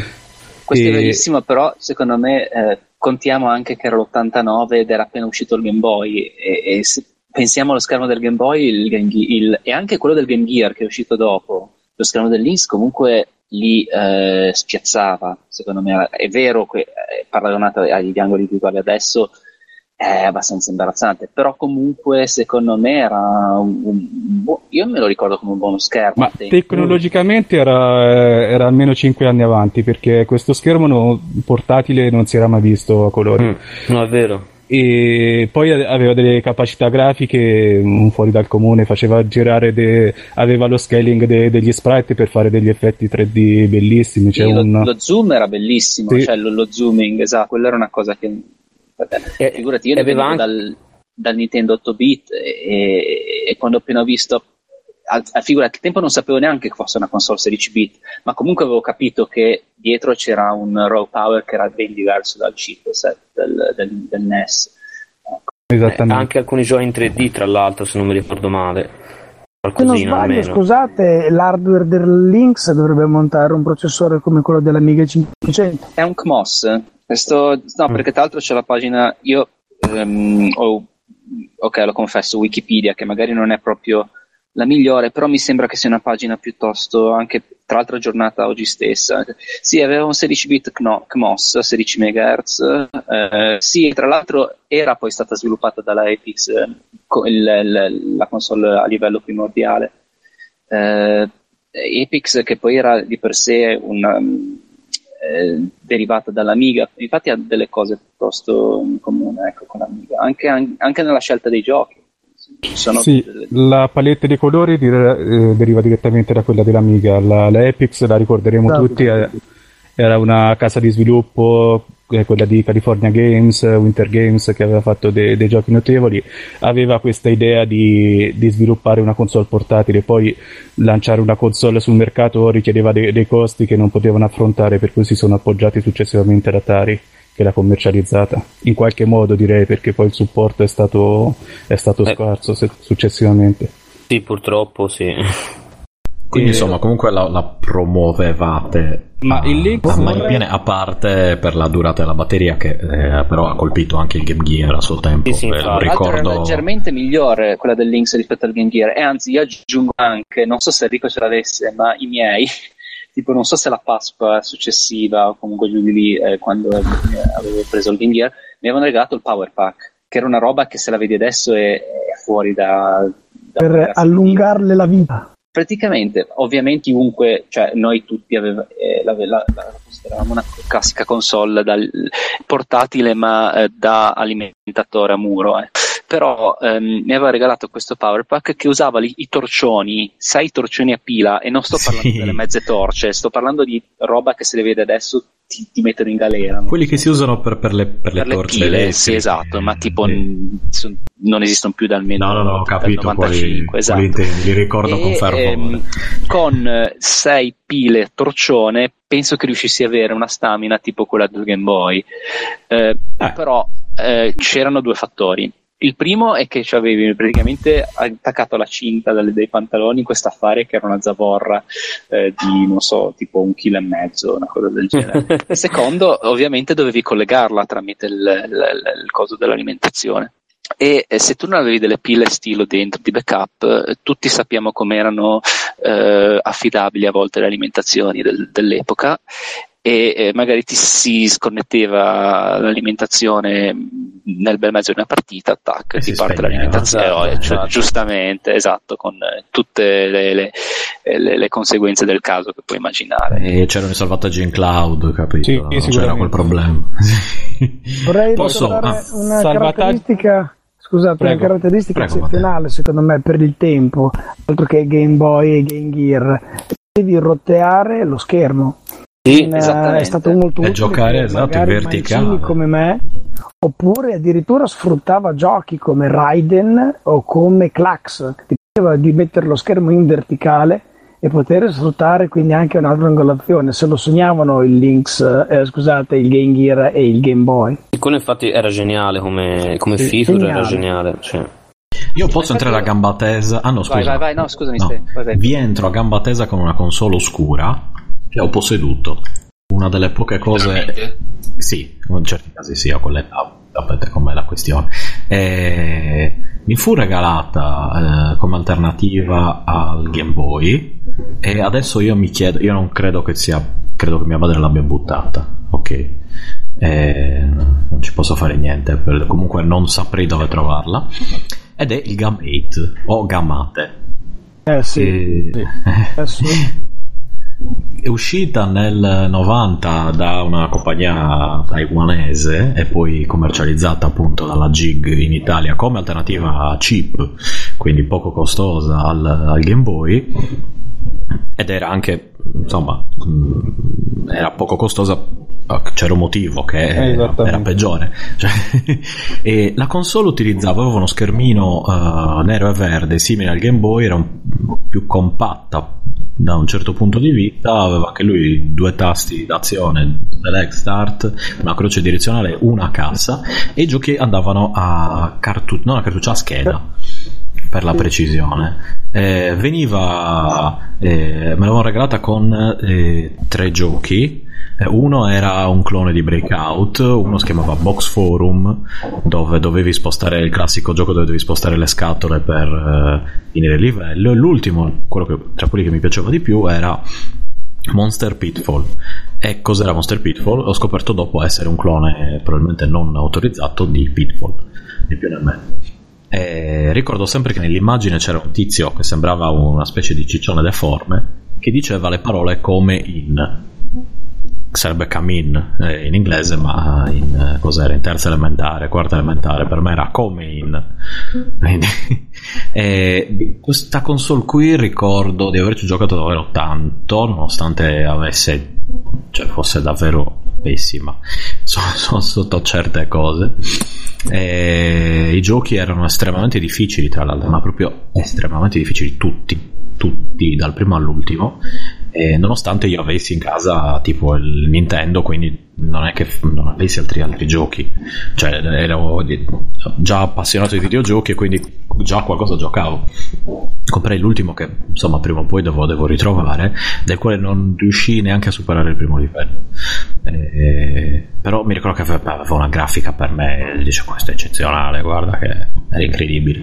Questa Gamate, io tra l'altro sono stato l'unico tra le persone che conosco ad averlo, eh, a suo tempo, ovviamente eh, non da collezionista, non da appassionato né altro, ma così, come normale possessore, non me ne sono mai fatto niente, purtroppo. E adesso, boh, è perduta come lacrime alla pioggia, non so se abbia un qualche valore oggi o se... Non saprei. Eh, sì, ti confermo io, sì. Sì, tipo? Adesso che fammi rosicare un pochettino. Eh beh, diciamo che vale sopra abbondantemente l'euro.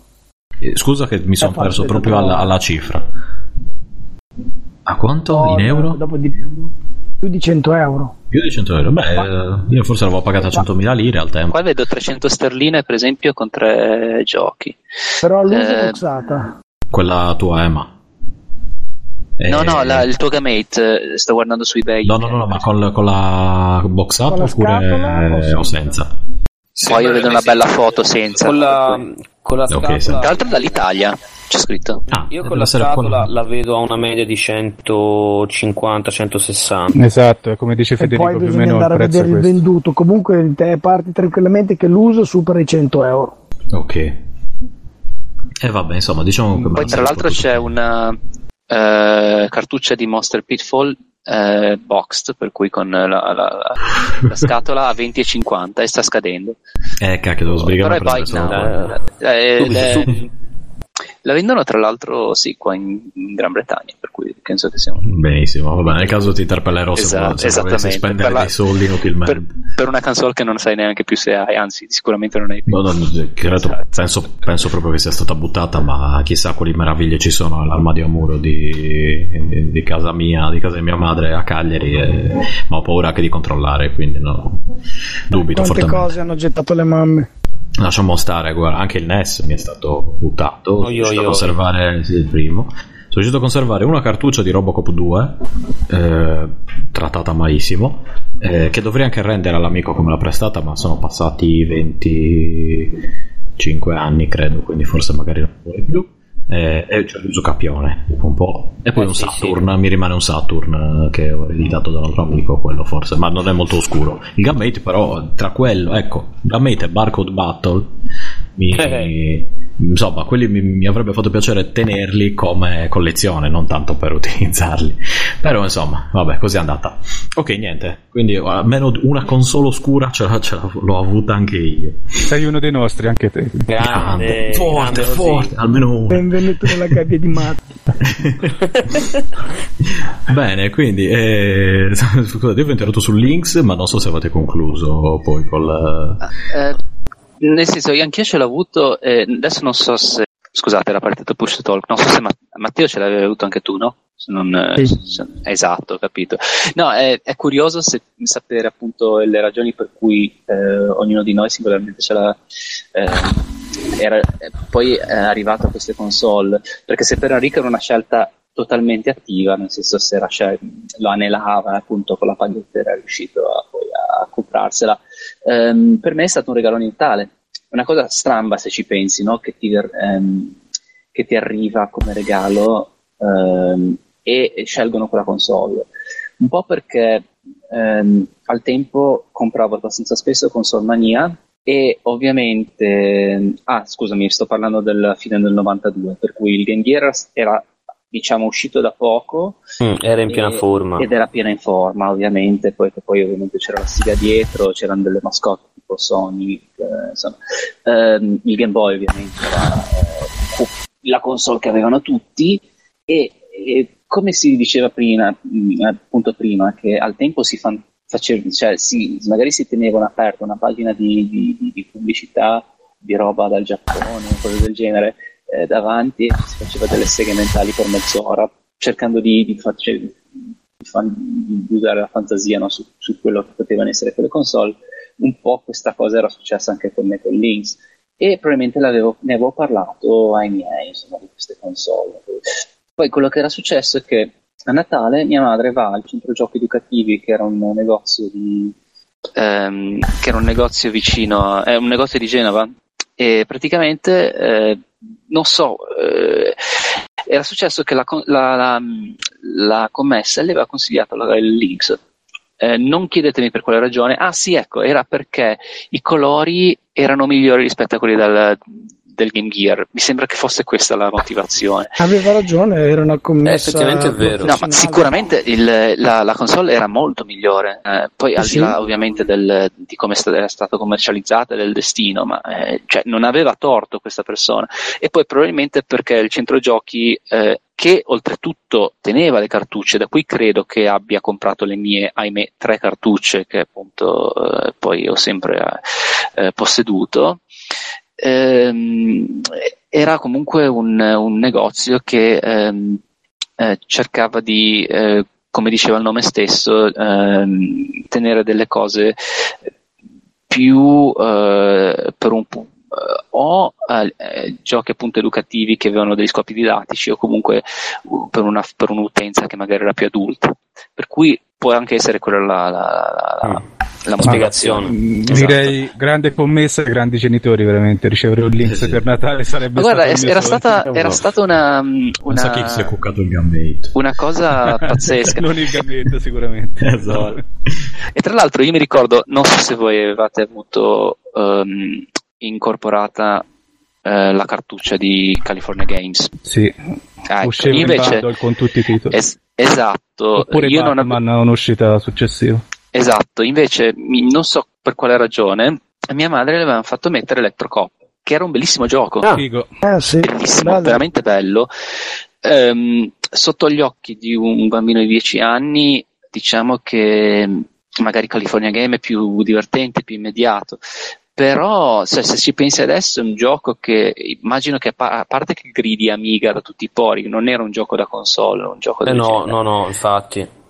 E, però appunto l'uso come, di, eh, come stavamo appunto dicendo precedentemente del, del sfruttare le, le, le, tecniche 3D perché poi quello era un videogioco 3D eh, eh, sfruttava appunto lo zoom le trasparenze dei muri no? per, per, capire ehm, come muoversi all'interno di un labirinto eh, in maniera ehm, con visuale laterale però al tempo stesso 3D eh, in maniera molto particolare mm.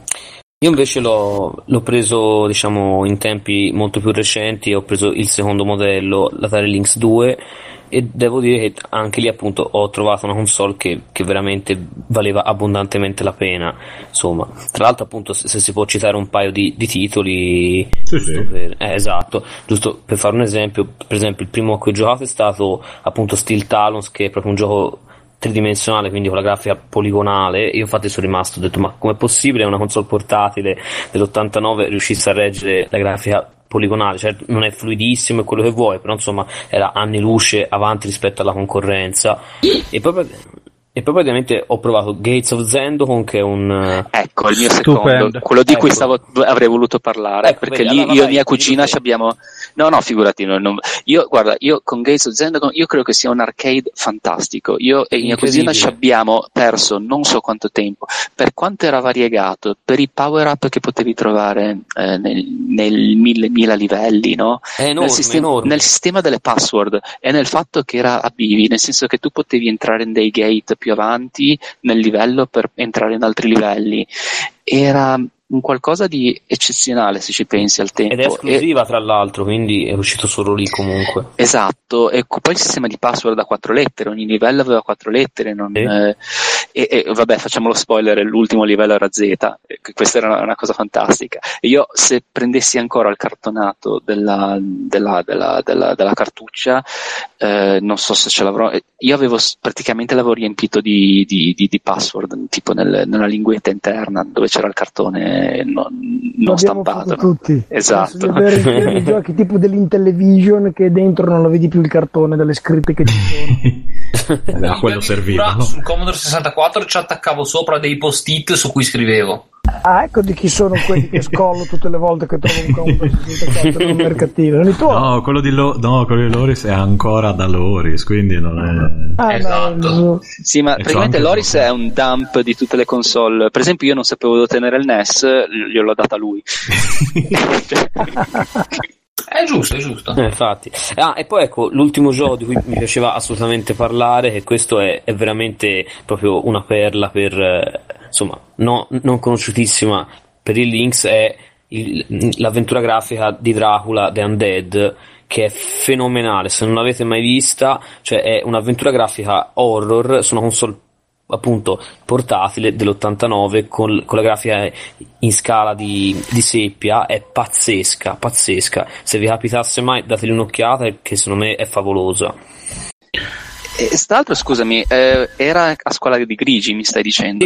Sì, è, è, in seppia praticamente, sì. Ecco, era perché adesso io tra l'altro stavo leggendo tra le specifiche su Wikipedia che aveva una sorta di subscaling dei pixel eh, migliore se era monocromatica. Non so se sia una cosa come sia Ma possibile. Guarda, perché, ecco, se ti, scusa, se ti devo dire la verità, ehm, quello che allora, il Lynx aveva delle potenzialità grafiche, soprattutto il coprocessore, no? il, il, scaling, così che erano notevolissime.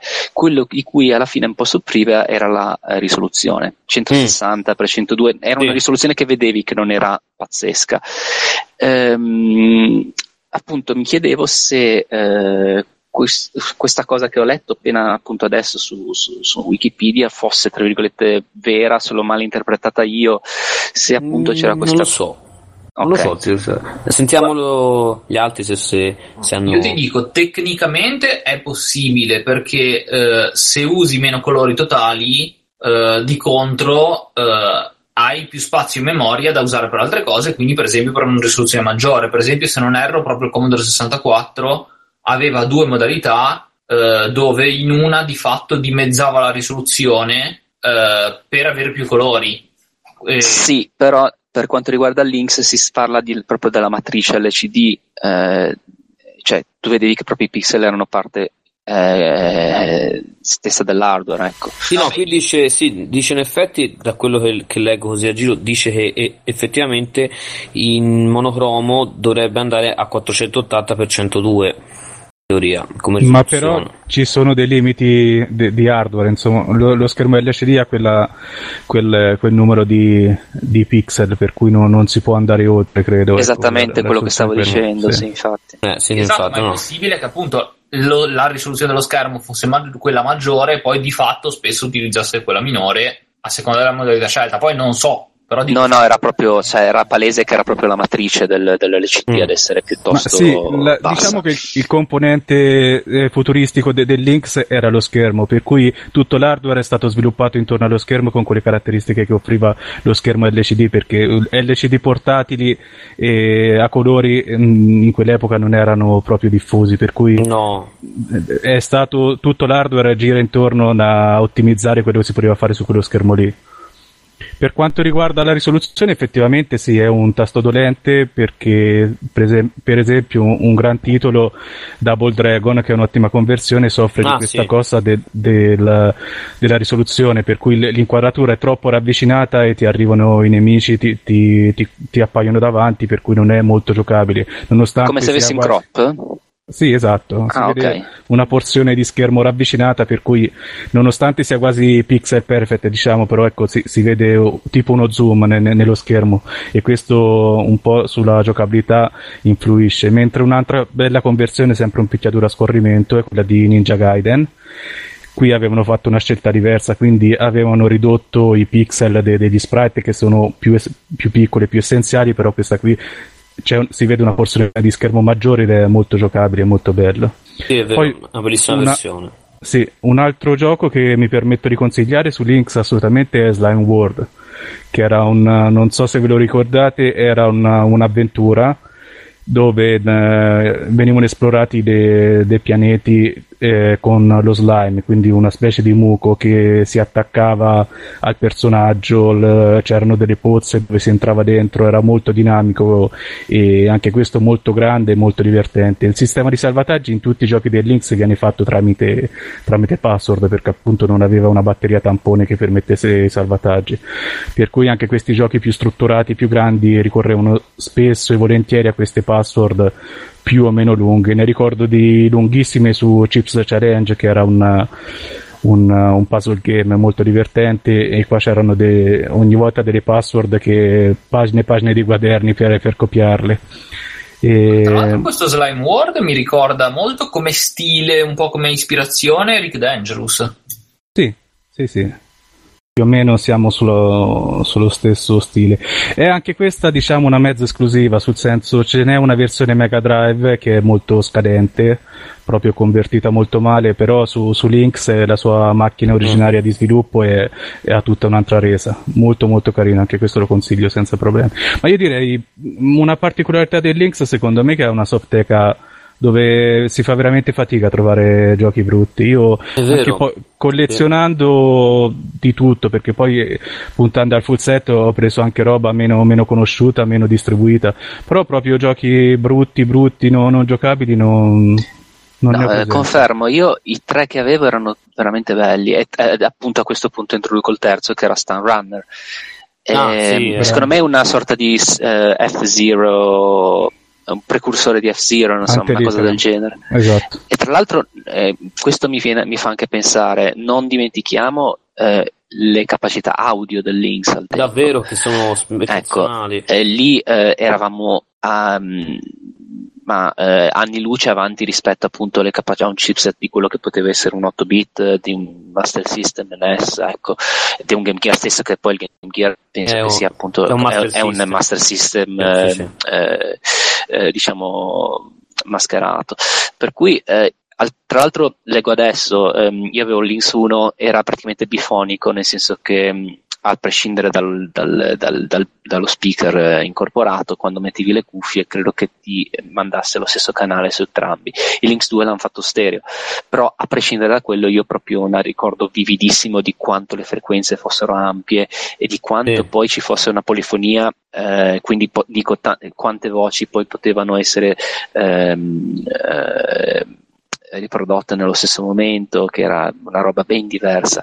E Stan Runner, per esempio, aveva questa, questo vocoder, diciamo questa, questa voce che ti parlava, molto stile Blade Runner, perché era appunto molto sintetizzata, ma comunque aveva proprio una, una, mm.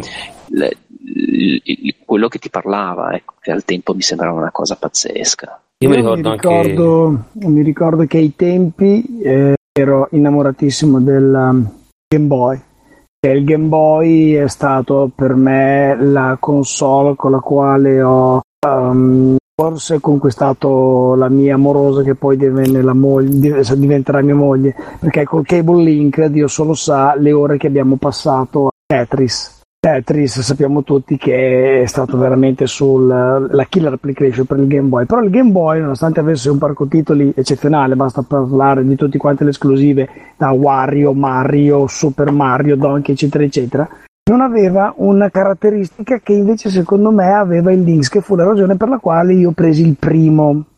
Ed erano le conversioni da sala giochi. E i miei due giochi preferiti mi ricordo che furono Clax e Toki ah, erano eh, veramente strepitosi. E ancora adesso Toki è sempre sul mio Links. Hanno fatto delle conversioni, ma anche Clax, eh? E quindi le conversioni da sala giochi a me mi hanno sempre affascinato, nel bene e nel male. Su Commodore mi ricordo sia Commodore 64 che Amiga avevano la caratteristica che, che qualsiasi tie-in, cioè da film, o qualsiasi conversione da sala giochi, 9 volte su 10 venivano delle porcherie. Eh, non perché, sempre, eh, no, an- non anche sempre. perché li, li rifacevano completamente da zero spesso perché non, non Esatto, avevano i codici. Esatto, esatto. Il Lynx, E io mi attenzione, ricordo che mi io ci per buttai per questi due giochi. Lore. Scusa se ho parlato sopra, mi attaccavo a quello che avevi detto. Attenzione, perché io per Commodore 64 ho Street Fighter 2. Eh sì, Eh, possiamo eh, immaginare l'implementazione delle, della Spettacolare Duken, esatto. Eh, io abbandonai l'Intellivision quando vidi a casa di un mio amico Outrun su Commodore 64 e la conversione di Outrun per Commodore 64 è veramente fatta molto bene. Poi Sì, prendi sì. altre decine e decine di giochi dalla sala giochi che sono orrende e poi però ti trovi un Bubble Bubble che è un piccolo capola- capolavoro riportato tra l'altro anche benissimo su O- Amiga. O, Oppure o un Buggy gioco- Boy, per esempio. Come? O Buggy Boy, che per me è Buggy, un Bo- genere. Buggy- Buggy- Buggy Boy non non mai riuscito a farmi andare giù bene, ti dico la Sì? verità. Buggy- Ah, io invece da, da bambino proprio la versione 64 per me era, Sì. era incredibile, sì. Non so perché, boh, mi- mi- ma mi, mi ha sempre affascinato. Era ho molto bello. bello. scusate. Ho riscoperto, scusate se mi butto in mezzo, ho riscoperto ultimamente una conversione da sala giochi che per me è arcade perfect per Amiga che è Rodland, non so se lo conoscete, quello di due fratellini che hanno la bacchetta magica, la mamma è stata rapita e dobbiamo salire su questa torre, è tipo un bubble bubble invece che dall'alto verso il basso, dal basso verso l'alto. E provate a cercarlo un attimo, Rodland eh, per ehm, Amiga è un piccolo gioiello da giocare in due poi è fenomenale. Sembra Bene. bellissimo vedere le immagini. Io però voglio la Links lo conosciamo, voglio la robaccia, ragazzi, voglio No, è vero. Giustamente. eh, Giusto. questo Links Sì, è dai, troppo bello, ragazzi. ragazzi, Ed è durato un po' troppo. Di, di- di roba, di roba trash. Ecco, di roba trash, scusa. Oh. Una cosa che io non ho mai visto dal vivo, ma chiedo che chiunque avesse comprato Console Mania, insomma, roba segna, eh, avrà sicuramente visto su qualche pagina, era quella tamarrata allucinante per il Game Boy che aveva la, la- la lente di ingrandimento, la Sì. luce, per, la luce Sì, poi sì. il joystick, era una sorta di protesi orribile per eh, praticamente... trasformavi in un Frankenstein. Esatto, Sì, esattamente. visto ma mai avuto. Era l'esoscheletro del Game Boy quello. Sì. Beh, oddio, il il Game Boy- la luce è Boy- abbastanza furbo, eh. Come? Quello sì. Sulla luce Sì, con sì. un'implementazione che puoi immaginare come, come poteva essere resa, nel senso sembrava il kit eh, del- dello zio che ti crea insomma la, la- la luce a pinza sopra, però vabbè sì effettivamente al tempo ci stava. ecco. Eh no, anche perché il Game Boy se non avevi la tua luce giusta non giocavi, cioè potevi smani- smanitare quanto vuoi nella manopola del contrasto, ma se non avevi la luce che arrivava dalla direzione giusta non vedevi niente, era, era un incubo. Beh, ma anche qui stiamo parlando di Game Boy, ragazzi. No, Eh, sì, basta No, no, avanti, avanti, avanti. Via, via, via, basta. Vogliamo Voglio andare la- sul la- la brutto, rumenta. veramente brutto? Comunque si chiamava Sì. Handy Boy, ecco. Andy Boy, eh, bene. Game Boy, bravo, Allora, esatto. daci- dateci, datemi della rumenta. Dai, Ok. comincia? Vogliamo parlare del Pippin? Vai, vai col Pippin. eh, siamo- Eh, guarda, già il Pippin è, un po', è già conosciuto, però per iniziare va bene. Ma eh, Pippin, eh, sì. Mm, Federico vuoi parlare te? Ne parlo io. No, io, io in realtà il Pippin non avendolo non posso dire niente, quindi lo conosco soltanto appunto come, come macchina così, però appunto non avendolo non, non ne posso dire nulla in effetti, quindi no, tutto tuo. Ah, ok. Dunque, il uh, Pippin è stato il primo tentativo da parte di Apple di, di fare una console e credo anche il motivo per cui eh, nelle Apple non vogliono più sentire parlare di videogiochi de- per le prossime cinque generazioni perché è stato un fallimento totale. L'hardware derivava da un PowerPC e era l'hardware se uno io l'ho, l'ho reperita recentemente ovviamente all'epoca non avevo modo di, di averla perché anche questa in Italia non si è vista neanche pochissimo anche tramite importazione e come mh, il, il real hardware una volta, una volta visto una volta provato no- non era affatto male perché aveva una- un parco uscite molto interessante sul retro aveva la- l'uscita VGA e aveva anche delle potenzialità grafiche non, no, non disprezzabili. Il problema è che non è stata minimamente supportata da, dalle software house. Io veramente, se vogliamo, se abbiamo detto che su Lynx è difficile trovare giochi brutti, qua io trovare giochi belli è altrettanto difficile. Ce n'è uno, E dai, ne ho uno c'è. due. Ah, eh, sì, sì, due, dai, due, due, due forse ci sono. Due Penso intendi Marathon. Marathon, sì, esatto. Sì. Eh, Marathon era bellissimo, pensavo Esatto. che fosse effettivamente, eff- ecco adesso effettivamente mi spiego perché eh, sotto Macintosh era uscito sotto PC no o qualcosa del genere. No, no, era un'esclusiva Mac perché era uno dei primi giochi della Bungie. Esatto, da famosi. Poi han- hanno fatto Halo e appunto mm, sul PC c'era appunto Super Marathon che era Marathon 1 e Marathon 2 insieme, se non mi Esatto. ricordo male. Insieme li hanno messi. Sì. E, e poi voglio il nome del secondo a gioco. questo punto. Il secondo, a me piace Shockwave. Ah, è uscito su Sì, PC? sì. Sì, Sì, Shockwave. Electronics Art, eh, uguale a tutte quante le versioni partendo da quella del 3DO, quindi ok, la astronave, i colpi da lontano, un clipping della Madonna, eh, però lascia non è brutto, ma giocare. dire che è bello è No, sì, bello è una Aspetta. esagerato. ma Io, io- in realtà ne ho un altro perché nel senso io ce l'ho su PC qui e ho, ho visto che è uscito anche sul Pippin che è un gioco in full motion video si chiama Terror Tracks Vampire e quello diciamo la versione PC è, è- è- è un gioco filmato quindi insomma tutti sanno più o meno come sono però diciamo so che c'è anche sul Pippin a, a me, a me su PC è piaciuto quindi così gi- giusto per Guarda, Vabbè. io la butto, la butto lì, se avete la possibilità provate anche Racing Days, perché è un gioco di corse dignitoso, nel senso che comunque permette di vedere l'hardware 3D cosa poteva fare e sfruttandolo un pochino meglio si sarebbe potuto sfiorare una qualità di un primordiale Need for Speed paragonato a un 3DO. E lì, lì ci sono andati vicino, però sì, diciamo che è sufficiente, chiamiamolo Eh, sufficiente. diciamo era sufficiente all'epoca, adesso andare a, a provarlo con il frame rate che ha Mm. tutte le limitazioni è, è dura, anche questo Eh, digerirlo. comunque sul no diciamo che Appartengono ad una generazione i primi titoli 3D che sono invecchiati, dobbiamo dirlo. Se abbiamo detto che il Neo Geo, la grafica è tuttora bellissima, i primi giochi 3D obiettivamente sono No, il invecchiati 3D molto ha male. ammazzato gran, gran parte di picchiaduro per quanto mi riguarda, cioè il 3D ha fatto anche dei gran, gran disastri, ecco. No, però io ho capito cosa voleva dire. Voleva dire il 3D, i primi giochi sono invecchiati male. Eh sì, Male, infatti, scusa, mi male. sono spiegato male, ma massima è quello sì. che volevo dire. Che anche perché mi sembra che sia un discorso che aveva fatto già Loris eh, qualche puntata fa, eh, che aveva detto se io dovessi prendere eh, un eh, retro console non mi butterei su un, eh, una PS1, ma eh, magari appunto su un Super NES, perché al tempo i giochi 16 bit, le console 16 bit utilizzavano una sorta di grafica che adesso possiamo assimilare alla pixel art, che era appunto matura al tempo, eh, mentre invece andare a prendere dei titoli che erano eh, una sorta di laboratorio eh, primordiale di eh, roba poligonale 3D, proprio capisci che poi in realtà molto spesso di contenuto c'era anche ben poco. Ecco. Ah, figo, non sapevo di aver fatto questo discorso, ma è possibilissimo, ne sarò completamente sciolto. Ma diciamo che nel caso correggo un attimo, nel senso, nella PS1 c'erano titoli sperimentali che onestamente ormai sarebbero abbastanza ingiocabili, inguardabili, però c'erano anche altri titoli molto maturi e molto validi. E molto bidimensionali anche lì, ce ne sono di bellissimi su Sì, PlayStation vero. 1. Io per personalmente- gli io personalmente- piccolissimi, incomprensibili, era splendido. Però anche i titoli 3D, voglio dire, prendi Wipeout 2097, è una roba incredibile. Sì. Personalmente l'apice della pixel art in 2D, secondo me noi l'abbiamo avuto con il Sega Saturn, eh di sì cui assolutamente il sì 90% di titoli giapponesi mai arrivati da noi. E di questo 90% un 80% sono shoot 'em up.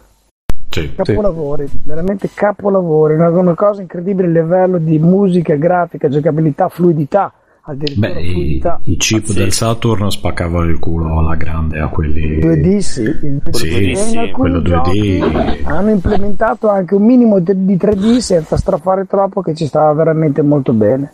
Eh, lo so, ma non- purtroppo non basta quello. Guarda Esatto. i Dreamcast, quindi... eh vabbè Eh, lo so, eh, sbuffiamo tutti. Comunque il Pippin. Sì, chiudiamo il discorso sul Pippin, eh, Sì, molto sì, sì. particolare anche Scendiamo la- ancora più in basso. il controller rom- che è una, for- una specie di banana che ha la- una cosa molto interessante ha una trackball al centro. E questa qui pensavo che nei, nei first person shooter sarebbe stato un sistema di, di controllo molto preciso. Poi l'ho provato e non è che, che alla fine fosse, fosse molto indicato neanche per quello. Questo appunto è un tipo di, di controllo che no- non si trova credo su nessun'altra console la, la pallina, la trackball eh, Sì, sì, sì. Beh, di, di- di default no, potevi prendere. No, di delle- default non credo proprio. Esatto. No. Cioè, di- Poi era utilizzata anche in alcuni software che li caricavi sfruttando la parte PowerPC. Esatto, sì. Proprio l'idea era questa, utilizzare il software anche per il disegno, per eh, il puntatore, proprio per avere una maggiore precisione. Però proprio dicevo a livello di gameplay, ecco, mi aspettavo che fosse stato utilizzato, per esempio su, su Marathon, no- non ti sposti, no- non guardi su e giù, per cui ecco, non c'è questo puntamento che richiede parti- particolare precisione con, con la trackball. Ecco, io mi chiedevo, secondo te il problema è anche proprio problema di hardware, ovvero che era una trackball tutto sommato vecchia, di- quindi in- in- inevitabilmente di bassa qualità, oppure era Mm, proprio no, quello? credo che il problema sia stato fondamentalmente che si è visto da subito che ha venduto pochissimo questa console, per cui tutti i giochi che sono stati fatti lì sono stati chiusi in fretta e furia proprio per, per lanciarli E poi erano tipo. e sono esatto. conversioni dirette dal, da quello che, che girava su, su PC Mac. Apple, ecco sì, esatto. Esatto. No, e poi soprattutto i giochi usciti credo siano tipo 10? Boh, so, 11. Ma no, in realtà, guarda, vedevo che ce ne sono diversi. Io poi sono andato a vedere le ISO per provare, perché i giochi della Pippin, se parliamo di prezzi come abbiamo fatto prima, Eh, inavvicinabili, perché il meno che costa che ho, ho trovato su eBay è intorno alle 300 euro. Che Porca. Minchia. Magari su una Ice uno ce le investe anche, ma su un gioco del Pippin sono, diciamo, non, no, proprio, infatti. non proprio appetibili come Guarda, titoli. giusto Super Marathon se proprio è a un prezzo Sì, abbordabile. sì, se uno proprio ha la collezione degli Halo direi che è un'aggiunta che ci può stare, però ecco Mm. sugli altri. Per cui questa console, non aveva protezio- protezioni particolari la lettura, c- c'è solo da fare un, de- de- degli piccoli accorgimenti sulla masterizzazione, per cui è possibile scaricarsi le ISO e provarli tranquillamente, però ecco, è- trovare qualcosa di sui 20-25 che mi sembra ce ne sono, insomma, se ne salveranno due, tre, ecco diciamo Sì, appunto, salvabili. quelli Poi il abbiamo resto- detto prima, Sì, sì. sì, sì.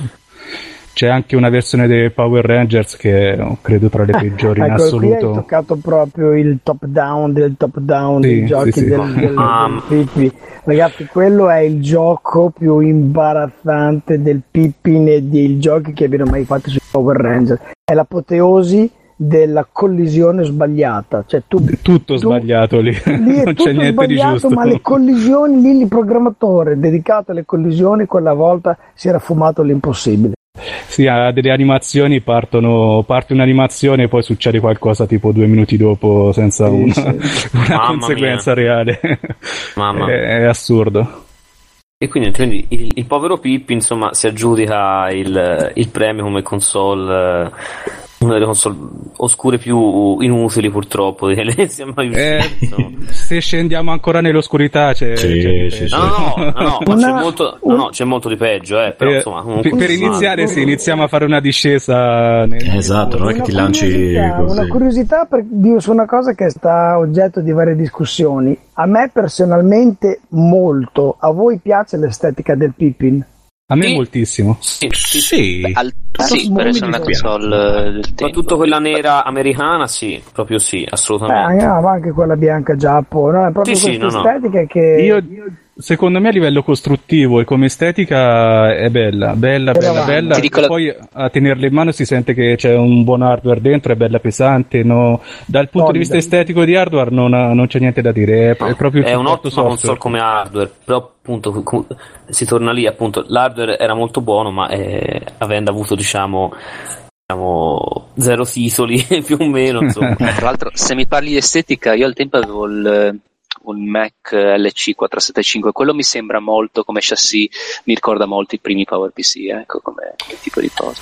Sì, sicuramente si sono ispirati alla linea alla linea dei PowerPC. Ma di la verità a me piace anche il pad, cioè la versione nera mi piace decisamente Sì. più di quella bianca, però anche il pad non è male. Poi sul fatto che sia una schifezza di console, quella è un'altra questione. Facciamo un inciso l'ho da... trovato molto comodo per giocare quel poco che ho giocato, quattro titoli, ma il pad mi sono trovato smart, non ci giochi benissimo, a parte la rotella che non serve un c***o, però eh, io mi sono trovato molto bene. A livello collezionistico quella nera è molto più rara e molto più costosa della bianca giapponese. Eh, immagino. Sì. Ho sempre Sì, visto quelle purtroppo. bianche in Sì. giro, tra virgolette. Quella Ce n'è bianca- una ora su eBay di quella nere e ho visto che costa mm, tipo 1500 Ecco, euro. Fate appunto. Ah, dai, pensavo peggio. La bianca Vabbè. alla fine si trova diciamo abbastanza bene perché si trova anche in buone condizioni perché naturalmente sono state invendute la maggior parte di queste console per cui qualche magazzino con, con pancali di console nuove intonse ancora resiste per cui dal Giappone Sì. eh, ogni tanto ne, ne escono diciamo che costa quasi più di, di spedizione che di, di acquisto perché Esatto. è molto pesante poi farla arrivare dal Giappone è molto costoso Mm. E quella nera era la versione americana e era rarissima perché credo sia stata distribuita in pochissimi, pochissimi pezzi. Sì, è proprio, ha venduto proprio zero o poco più. Ma sc- scendiamo ancora. Io, secondo me, Eh, Federico prima ha qualcosa oh, più. due cose volevo dire. Uno che Ah, esteticamente vabbè. a me quella nera piace, mentre quella bianca non mi piace, non per altro, semplicemente perché mi ricorda troppo il case di un PC dell'epoca e soprattutto Sì, con quei esatto. corellini. E non lo so, non mi piace. Inoltre il joypad, onestamente, non l'ho mai provato, ma credo che sia veramente scomodo con quella forma lì. Cioè, te- No, è molto ergonomico, invece per, per quello è pratico. Più di quello che può sembrare, sì. E poi volevo giusto dire un'altra cosa, che cercando Power Rangers Pippin su Google Immagini ho trovato un'immagine del Ranger giallo che fa pole dancing. Bene. Cosa? Sì, no, qui Pole tutto, tutto normale. lì sul palo, come si chiama? Sì, sì, pole dancing. Sì, no, si sta arrampicando in realtà, però l'impressione è quella. E quello giallo, tra l'altro, credo sia la femmina o la rosa? No? Eh, mi No, pare. eh, Era tutte e due, no, no, no, giallo Tutte era due, la sì. cinese e rosa era la, Ecco, non sono la molto caucasica. su- su- eh, vabbè, io ho un'altra età. eh, È insomma. un'altra generazione, esatto. Sì, ci sono, insomma, non ci sono affezionato, però ci, ci sono cresciuto comunque. Quindi. Vedendo lo screen credo che sia tra l'altro la parte più bella del gioco, questa specie di pole dancing. Poi il resto... Tra l'altro, No, scusate, veramente gua- guardatevi un video perché già dal video si... I controlli sono qualcosa di allucinante, il lag, però già dal video si capisce la, la qualità delle animazioni e la risposta. eh, voi ce l'avevate, eh, o comunque l'ave- l'avete avuta. Cosa usava? Un eh, lettore CD-ROM a 2x, 300k al secondo? Dovrebbe essere a 2 per, credo, credo. Eh. per cui Però immagino aspetta. anche lì la morte nel far caricare i giochi, insomma. Il CD-ROM era un 4 Un 4 per. Ah, che sì, non era sì, male al tempo, effettivamente. Assolutamente. No, no. vediamo. Eh, sì, infatti, no, stavo cercando informazioni, non ne trovo. Niente, Era un Power non- PC 600 a 66 MHz con una Sì. versione riveduta del Mac OS e un CD-ROM 4x. Sì, è vero, co- confermo, perfetto. Sì, infatti non ricordo particolari problemi quando ho provato i titoli di, di caricamento, era abbastanza veloce. E questo è bene. Allora, ragazzi. Voglio di più. Prendiamo. Aspetta, allora, eh, qualcuno ha avuto esperienze con... eh, Oddio, poi forse non si può neanche parlare di piattaforma videoludica, il eh, CD Interactive della Philips. CDI. Eh, yeah! eh, CDI, ma quello è già, è già ok. Parliamo velocemente perché anche quello è Fede troppo attacca. famoso. Fede- Qui attacco io, schiaccio e vinco. Vai, porca miseria. Porca miseria, questo proprio. Allora, il CDI è favoloso. Per, per quanto mi riguarda, è una macchina infamata, odiatissima, considerata peggio del Pippin. Tra l'altro, non si capisce bene come. Di media, però in, in realtà, tolti diciamo gli, infa- insomma, gli i, i cosiddetti in- infami titoli legati a- ai brand Nintendo, quindi diciamo Hotel Mario e i tre titoli di, di Zelda. Zelda. Esatto, eh, secondo me è, è una macchina che vale assolutamente la pena come esperimento perché in pratica tutti dicono sempre: Ah, ma è una console il CDI della Philips? No, non è mai stata una console, era semplicemente un, un sistema multimediale da salotto come ad esempio il Commodore CDTV per, per fare un esempio, eh, o come per esempio il, il VIS per i tre che lo conoscono.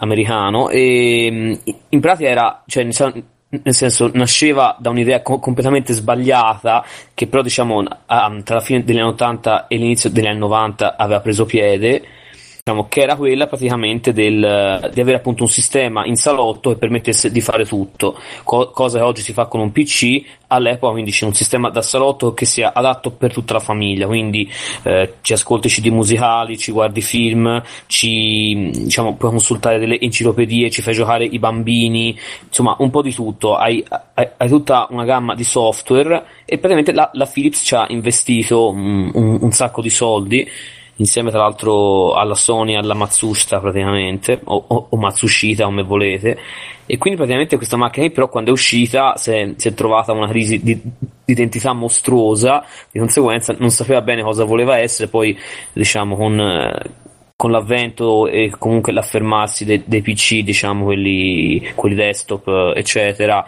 eh, ha, ha, fatto una, una fine abbastanza ingloriosa. Questo, diciamo, è, è il povero CDI. Però, diciamo, nella parte da gioco, pur non essendo una console appunto vera e propria, però ci sono delle chicche, ce ne sono tante di chicche, ma guarda, Dragon Slayer?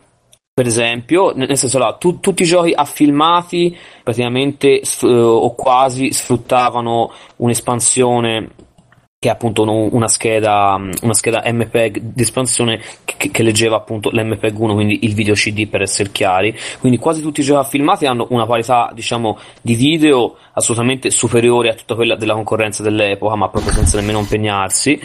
E, e, poi soprattutto comunque ci sono, cioè, nonostante all'inizio le conversioni o comunque varie cose sono state fatte non fossero un granché, eh, ci, è, ci è uscita effettivamente della bella roba cioè, bisogna cercare eh, abbastanza bene, però qualcosa di, di, carino c'è. Ci sono diversi titoli, per esempio quelli fatti dalla, dalla Division Factory, che è un team olandese, appunto sotto Philips, che hanno fatto degli ottimi giochi, tra cui per esempio The Apprentice o il gioco di Lucky Luke, che sono dei giochi in effetti molto carini, per esempio. E poi appunto ci, ci sono dei titoli qui e là che valgono la pena nel senso ad esempio c'è stato convertito e anche piuttosto anche abbastanza bene per esempio flashback eh, insomma c'è Little Devil che, che è una, un utente amica insomma lo, lo, dovrebbe conoscere abbastanza. Insomma ci sono diversi titoli secondo me che valgono la pena. Quindi è una console infamatissima eh, che ha tra l'altro dei controller di media 3, terribili perché non sono fatti per, per, giocare ma per navigare tra, i menu delle applicazioni in teoria del, dei vari CD ha un pad che è buono ma che oggi praticamente costa più dei, dei CDI tra poco e, però secondo me è una macchina che, che, vale veramente la pena cioè nel senso se uno è appassionato di, di quell'epoca lì secondo me ci si può divertire e ci può trovare sopra diversa roba interessante e Federico, ci hanno fatto anche sì, prego. Scusami, prima che ce ne dimentichiamo, permettimi di citare anche due ottime conversioni, deve piacere il genere, eh? Mm-hmm. 6 e Dragon Slayer. Sì, certo, sì, sì, ottime, ottime conversioni, come quelle anche dei, dei, titoli dell'American Laser Games, quindi Mad Dog McCree 1 e 2 della Esatto, quindi mettiamoci anche gli accessori come la pistola e certo, è un gran divertimento, sia il primo McDog che il secondo. Sì, è vero. Infatti c'è l'altro la pistola del, del, CDI sfrutta la tecnologia Air Mouse e poi è la stessa che è finita ne, diciamo in forma un po' più evoluta nei controller della Wii, sì che non è nemmeno una cosa così assurda senso. Infatti c'è anche chi ha paragonato la, il, il, CDI a una, a una sorta di, di, di, Wii, praticamente nel senso che era concepito per tutta la famiglia, eccetera, eccetera, con però dei, dei suoi tempi e e diciamo milioni di volte più fallimentare. Tant'è che, tra l'altro, oltre ad averci perso, mi pare, un miliardo di, di dollari in questa storia de, del CDI, alla Philips lo hanno praticamente cancellato dalla loro storia. Non c'è neanche nel, nel museo in Olanda, a Eindhoven, il suo stato, al museo della Philips, e, e lì non c'è il CDI. Cioè, è, è rimasto talmente sul culo che non l'hanno mai inserito nemmeno lì. Direi che tutte le console oscure piacciono più a noi che a chi ha, le ha inventate, perché poi sono state dei, ba- dei bagni di sangue. Esatto, no, ma, ma, poi il bello è, è, che lì comunque in questo museo ci sono altri fallimenti tecnologici della Philips, ma il CD proprio non c'è, cioè proprio niente, mm, proprio ciao ciao. Ma appunto come idea io l'ho sempre trovata piuttosto interessante, un po' mal realizzata dal punto di vista marketing e anche di contenuti, diciamo Sì, sì. Una chicca Eh, rara che, che ho scoperto è un picchiaduro a scorrimento che è esclusiva del CDI, si chiama Assolutamente. Rampage. Che no- no- non è sicuramente tra i migliori esponenti del genere, ma è molto carino. e Se, se ci sono degli appassionati del genere, tipo io sono un feticista di picchiaduro a scorrimento, però è, allora è siamo stata. in due. E quel gioco lì a me è piaciuto molto e l'ho finito. Non lo giocherò Davvero? mai più. Accidenti. Ah, è, è È lunghissimo. difficilissimo, sì. Posso chiedere, scusate, come veniva controllato? Perché è la domanda che poi uno può... Cosa veniva, come, come veniva controllato? Il CDI o il gioco in questione? No, il gioco in sé, cioè nel senso un picchiaduro, un picchiaduro nel CDI. Allora, Quanta reattività aveva e C'è come il gamepad, c'è proprio il gamepad a tre tasti. Col gamepad ci giochi abbastanza bene, devo Esatto. dire che eh, non, Sì, non ha sì. grossi problemi. Non è il miglior pad, eh, diciamo, che sia mai esistito in commercio, ma proprio, anzi no, proprio no. E comunque ce ne sono diverse versioni, però comunque devo dire con quello che sembra quello più o meno del Mega Drive alla lontana, secondo me ci si gioca mm, a buona parte dei titoli in modo ab- abbastanza buono. E nel caso di questo, di questo picchiaduro scorrimento i tre tasti fanno un lavoro egregio perché con tre tasti tu riesci ad avere pugni, salti, calci, super mossa, mossa speciale e addirittura puoi raccogliere gli oggetti. Ehm, la cosa molto veramente interessante del gioco è che quando tu hai power up, se non ti sbrighi a prenderli te, li prendono i nemici. È uno dei pochi giochi al mondo come picchiaduro scorrimento che quasi tutti i nemici che incontri ognuno ha un nome proprio. Facciamo l'esempio di Final Fight. Final Fight ci sono sei numeri per tutti, per tutti quanti i nemici. Qui invece ogni schema, ogni nemico ha un nome diverso. Per Esatto. dire, c'è il boss Quando di fine livello. stage italiano è fantastico, tra l'altro. Bravo, bravissimo, sì, proprio italiano, pizza mandolino. Eh, è un gioco che è un po' legnoso, ma se ci si lascia prendere, lo si studia un po', vi posso garantire che invece è un ottimo picchiaduro scorrimento. Vero. E poi, per esempio, sul CDI esisteva anche, tra l'altro, un, un modem per la connessione a internet, questo non so se lo sapevate, fatto nel, nel 96, che, po- che però purtroppo non è certo servito a salvare la macchina, e soprattutto esiste uno sparatutto tridimensionale alla Wolfenstein 3D, il CDI era considerato impossibile, però in realtà poi l'hanno fatto, c'era persino uno sparatutto online, proprio un FPS online e infatti anche io quando l'ho trovato che cercavo informazioni ho fatto ah, accidenti, tanto di cappello. Tra l'altro, scusate, io adesso sto appunto sto guardando la lista dei giochi CDI e tra quelli vedo un gioco che avevo al tempo per il Mac, che anche Beh. quella era una storia interattiva, Burn Cycle. Era una sorta È- è di bell- storia è- cyber- è- cyberpunk. eh, Esatto, ecco, quello è considerato più o meno il miglior titolo del CDI ed era in, in teoria e- esclusiva, infatti i porting che hanno fatto su PC e Mac è- comunque mh, sono inferiori, ho anche provati entrambi e guarda, quello veramente è proprio un'avventura cyberpunk che, che per chi è appassionato vale veramente la pena, sì, confermo, proprio bello. Non so te, insomma, a te è piaciuto? Era bellissimo, però fai conto che io, e tra l'altro qua vabbè, apriamo 10.000 parentesi molto correlate, io lo, usa- lo- lo giravo con, ehm, al tempo io col Mac avevo un eh, lettore CD esterno che era il ehm, Philips CD, che era a un per, per cui puoi Ah, immaginarti. Sì, sì. E tra l'altro, eh, non so se lei è presente, era una sorta di derivato della Philips eh, CDI. Era una sorta di lettore verticale, abbastanza portatile. Ah, che- sì, sì, sì. Esatto, poteva anche essere connesso semplicemente al- all'impianto hi-fi, per cui può essere usato come lettore CD a sé audio. Poteva appunto essere usato come lettore eh, CD-ROM, purtroppo appunto 150k al secondo, per cui eh, con tutti i limiti e eh, poteva appunto essere collegato direttamente alla TV per i titoli. eh, io mi ricordo che avevo una, una sorta di diario di un'australiana che andava a Eres Rock, una sorta di diario interattivo, per cui Mm. credo che utilizzasse alcuni elementi del CDI, se Eh, non essere, addirittura fosse lo CDI stesso con, mm, senza il, il controller. No, ecco. conta che, che tra l'altro diverse hanno fatto comunque dei modelli di CDI, cioè di modelli di CDI ne esistono tantissimi perché se hanno un sistema da salotto ne hanno fatte tante versioni e alcune per Esatto. esempio una l'ha fatta persino la Sony, cioè ce ne sono diverse fatte da altre case insomma, tra le altre cose. Ah ecco, e il lettore CD tra l'altro era a, era a uno per, eh, questo per farvi capire insomma le grandi capacità di buffer. Sì, No, poi ovviamente, però- esatto, però, però imma- immagino fosse ciò- ottimizzato diversamente, perché Sì, beh, ovviamente. Ecco, e questo è quello che faceva la grande differenza. Lo, lo mettevi su un eh, Motorola 8040 come il sistema che avevo io, cioè, non ti faceva un buffer dei, dei video, cioè andavano abbastanza scatti, capisci? Per cui va tutto poi a come implementi la, la tecnologia che usi, ecco. Sì, sì, sì, no, nel caso del CDI sinceramente legge bene, eh, i, i caricamenti non sono diciamo letali in, in alcuni giochi, in alcune cose sì, però diciamo, generalmente va piuttosto bene, è abbastanza ottimizzato, insomma. Bene, io direi che passo la parola a Matteo per scendere ancora. Sì, sì, con me scendete di brutto, ve lo garantisco. Vai, vai, vai, vai, Perché- vai Matteo, vai. Perché se Spacca siamo tutto. arrivati, secondo me, a parlare del Pippin, bisogna parlare del progetto presente al Pippin, sempre della Suicida Bandai, che è il Pleidia.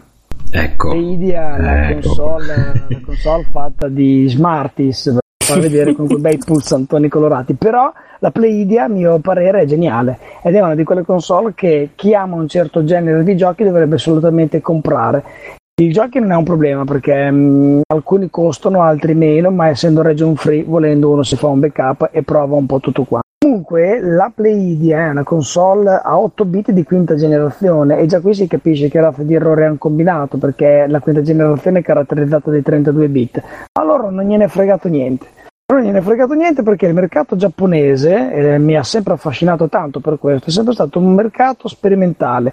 Cioè loro hanno detto proviamo questo mercato, proviamo quest'altro tipo di clientela, proviamo questo tipo di giocatore. E che cosa ha pensato la, la Bandai? Ha pensato per me i bambini non sono pronti a giocare a Tekken, non sono pronti a giocare a aiutatemi un altro grosso titolo della Play quando è uscita, eh, Final Fantasy, ecco. Mm. I bambini devono giocare i giochi per bambini e quindi hanno creato una console per bambini, tra virgolette, come la Casio Lupi, come la Casio creò i lupi per le ragazze. Loro hanno creato il Playdia per i bambini. Una trentina di titoli basata su personaggi che a quel tempo spopolavano fra i vari anime, quindi Dragon Ball, Sailor Moon, Gundam, eccetera, eccetera. Il problema è che ai bambini non gliene fregava niente. Infatti, da lì a poco la console ha chiuso i battenti con eh, all'attivo una trentina di titoli perché il pubblico non ha reagito come speravano loro.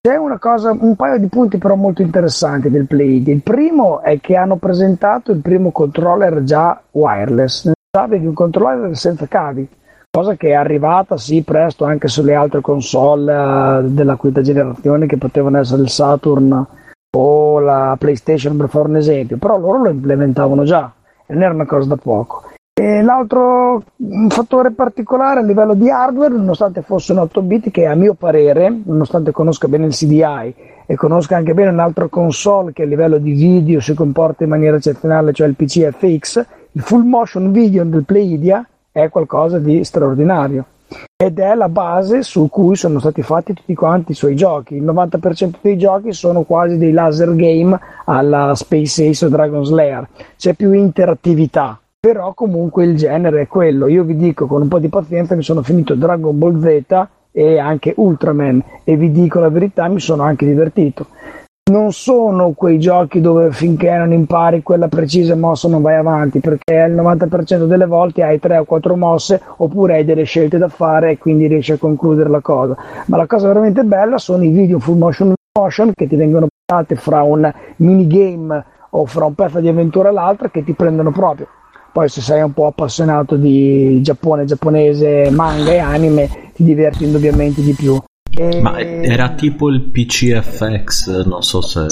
No, no, non aveva niente a che fare. No, no. motion video parlo della qualità dei No, no, no, ma tipo... No, no, ah, tutto schermo, quindi non come quelli del Sega CD o 32X che No, assolutamente. No, no, con no, no. 320 per 2 cioè, No, no, no, noi qui parliamo di una visualizzazione a schermo intero di immagini in movimento. Già il PC FX aveva un 50% secondo me di giochi che avevano un full motion motion video meraviglioso, tipo Vero, The, vero, The vero. Roygard. Ah no, mi stavo facendo con laser active, ecco quale No, no, no, il no, laser sì, active è è un'altra cosa, quello, quello Laser è... active, Quello laser vince, active, punto, quello Mm. vince, basta, non, non c'è neanche da parlarne.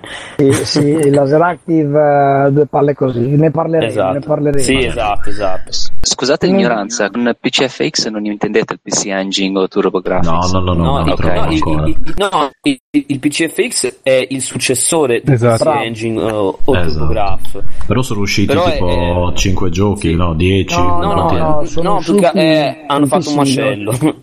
sì, però hanno fatto un macello e quindi si sono autoammazzati dalla, Mm. Ah, diciamo, rispetto alla concorrenza. la, la, la, la, la, la NEC non ci credeva più, nel senso che ha visto come stava buttando il mercato e non erano in grado di stare dietro sempre alle station. E quindi che cosa ha fatto? A parte alcuni titoli, io ve li consiglio perché sono dei piccoli gioielli, tre fra tutti sono ehm, The Roygard, eh, che è uno shoot 'em up a scorrimento verticale, poi c'è Venti che è un picchiaduro scorrimento e poi. Chin Kick che è un eh, tipo Bubble Bubble. Gli altri sono avventure grafiche in cui si fa veramente fatica a portarle avanti. Ha avuto il suo successo, ma non, non ha avuto speranza contro la concorrenza. Ed è rimasto soltanto in Giappone praticamente. Esatto. Matteo, Però posso- io vi dico, se vi capita anche l'US, una Pleidia, però mi raccomando, vi deve piacere il genere, cioè eh, filmati interattivi, ecco. Se è un genere che vi piace, se lo riuscite a trovare a un prezzo eh, discreto, rimarrete basiti per la qualità dei filmati. E ripeto, siamo nel 1990 e soprattutto anche per questo controller che risponde benissimo, è senza fili ed è una cosa che nessun'altra console in quegli anni aveva. Nvidia per concludere direi che fa solamente una cosa ma la fa molto bene. I filmati Esatto. full motion video sono compressi alla grande e sono molto godibili per gli appassionati. Poi per il resto non pensate di trovare titoli action o altro perché proprio non è la console adatta. Vero.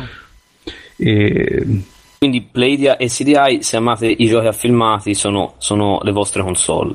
No, CDI guarda che ne ha tante altre di cose Sì, che certo. possono essere più No, action. no, assolutamente. Però diciamo, se uno ama i giochi a filmati, comunque ci si diverte un monte. Sì, proprio. sì.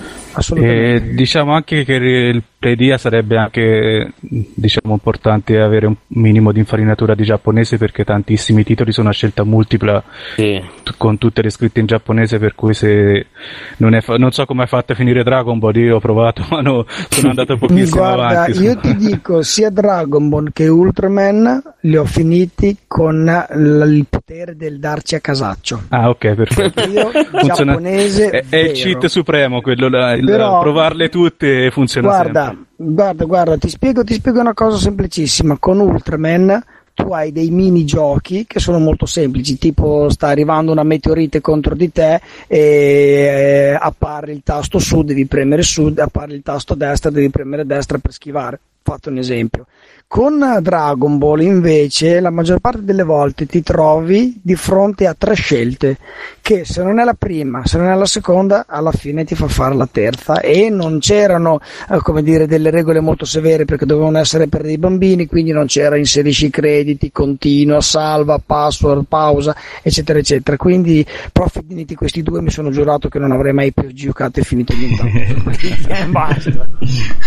No, io mi sono Bene. bloccato praticamente qualsiasi opzione che sceglievo mi, mi faceva un pippotto di tipo due minuti parlando in giapponese, per cui ho fatto staccato tutto e l'ho messa, l'ho messa in esposizione, che è molto carina come console, però da giocare, ecco, ha lasciato- mi ha lasciato un po' perplesso. È molto particolare, i colori, la scelta Sì. cromatica, questo viola, questo verde, si vede che Sì. ha un target eh, prettamente per bambini, però allo stesso tempo è molto particolare. Sai, La noi- font è rubata dai T-Mobile, ma proprio pari Sì, pari. sì, sì. Sì, è vero, è vero, è vero, è vero.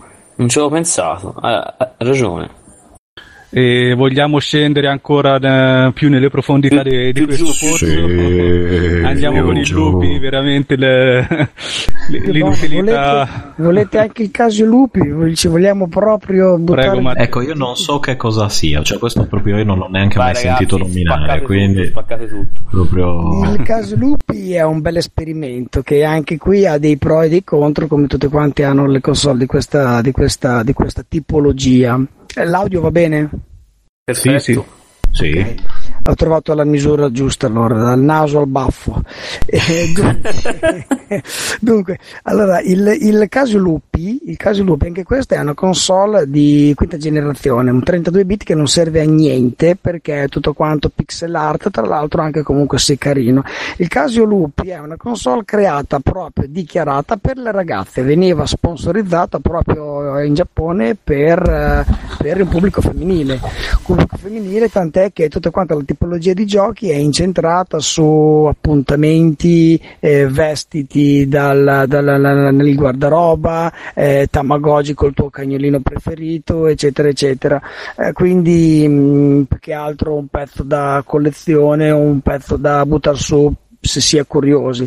E indubbiamente eh, ci sono alcuni giochi che ti permettono comunque di passare un po' di tempo perché ce n'era uno, adesso non mi ricordo i nomi perché sono tutti in giapponese, ti permetteva di compilare uno spartito musicale e un altro invece ti permetteva di fare tipo di, di, di, di fare un gioco tipo ar- non arcanoide, sì arcanoide, ecco una cosa del genere, quindi qualche mini sottogioco c'era, ma la cosa più interessante di tutti era che aveva questa console incorporata una stampante, aveva una mini stampantina a um, come si chiamano, porca miseria, termica, una mini stampante termica che stampava su una carta adesiva. Questo voleva dire che in qualsiasi momento si poteva mettere in pausa il gioco, scegliere un frame e stamparsi questo frame. Io provo a immaginare se avessimo potuto fare una cosa del genere sulle nostre Super Nintendo e Mega Drive, io mi sarei riempito di Beh, c'era Mario o di Sonic. E quello, quello, per Game Boy potevi stampare sì, era in bianco e nero con una risoluzione abbastanza sì, vergognosa. Ma ascolta questo qua non era il Casio eh, non è il tipo il My Magic Diary che andava negli anni 90 No, eccetera no, no, una no. versione simile? No no no perché da come Era me lo dici è una roba sì boh. Sì, c'era una cosa del genere, però questa qui è proprio una console eh, nata, morta in Giappone. Addirittura ci avevano creduto talmente tanto che rilasciarono un'espansione hardware che si chiamava il Magical Sharp Shop, qualcosa del genere, che ti permetteva di collegare anche un lettore DVD, un videoregistratore, fermare e stampare quello che vedevi a monitor nei tuoi Bellissimo. divini. Eh, Scusa, tra l'altro mi- mi viene così una... visto che c'erano molti giochi, anzi la maggior parte dei titoli era praticamente a tema femminile, eh, e qua sarebbe bello evocare anche Francesca. Ehm, ci- sui titoli che per esempio avevano a che fare con la moda e tutto, non è che la stampante magari ti stampava il completino, cioè c'erano delle sorte di perk eh, o di modalità per alcuni giochi che ti permettevano appunto di utilizzare la stampante in maniera un po' innovativa, oppure era semplicemente eh, ti faccio lo screenshot e fine. Eh, no, non era lo screenshot, era il frame. Cioè, tu potevi scegliere il frame, il frame di solito era completo, nel senso c'era tutto il frame del personaggio femminile, poi c'era il frame dei cuoricini, c'era il frame del cagnolino, eh, c'era il frame della casa in cui abitavi e stampavi quelli, stampavi, né più né meno. Quando hanno invece inserito il Magical Shop, tu invece sì, prendevi lo screenshot di quello che stavi guardando. In questo caso un DVD, un film, un qualcosa in quel momento che passava sulla televisione. Ah, io guardando uno sc- un- un'immagine di questa console noto subito due cose. Una che ha una sola presa per il controller, che tra l'altro ha cavo cortissimo. E tra Beh, l'altro Partono dal presupposto che le donne non avevano amici. non- No, non, non era, non era per due giocatori, non c'è nessun gioco che sia stato creato per due giocatori. Primo. E secondo, c'è una porta sola che doveva essere alternata con il mouse, che tra l'altro ho e mi vanto. E il mouse ti rendeva molto più facile smanettare per fare tante, tanti, tanti lavorini, fra cui appunto anche il, il processo di stampa. E poi Tra l'altro- cosa che noto è che continuano. Che ah, ce l'hanno molto con sta parola SEAL, mai SEAL computer. Oppure c'è una, una fessura con scritto SEAL out e non ho la minima idea di cosa. Cioè, suppongo che intendessero stampante, ma per. Cioè, SEAL non, so- non vuol dire la cosa che credono che voglia dire. Nel senso. Um, sinceramente non so risponderti a questo, sai, non ho idea, non ci ho fatto mai caso a questa parola. Cioè, io Non mi ho- sto immaginando sto computer che funziona a foche, non so, ci sono dentro le foche che fanno le cose. sai che non lo escluderei in questo Era caso per le fochette, era. Viva la foca, aggiungerei. Viva la foca Eh, sempre. sì. Sempre a mani basse. Sempre. No, volevo Bene. chiedere a Matteo a carta come era messo, perché se non sbaglio aveva un formato di carta dedicata che era proprio per questa stampante che non dovrebbe essere di, di facile No, reperibilità attualmente. assolutamente non è facile da trovare né la carta né la cartuccia. Era tutto quanto proprietario. La carta era in quei rotolini che magari vediamo anche nelle calcolatrici aziendali oppure ehm, nei registratori di cassa, però era adesiva. E invece la cartuccia era una cartuccia apposita proprietaria della Casio che era a- a rullo, nel senso che girava con le, le- le varie strisce di colore e a caldo veniva, veniva stampata sulla, mm, sulla carta. Però sono veramente difficili da trovare. Io ogni tanto qualche amico che va in Giappone dico buttateci in occhio se trovate qualche cosa, ma tornano sempre tutti a mani vuote. Eh, immagino. Tra No, l'altro, se non, cioè, se non mi avesse detto che era la cartuccia della stampante, a vedere gli screenshot da Google, direi che era, aveva tipo un sistema di memoria nastro, una cosa del genere. Cioè, mai avrei pensato fosse una cartuccia da stampante, quella roba. Invece nella parte alta a sinistra c'è la fessura per la cartuccia dove inserivi praticamente i giochi.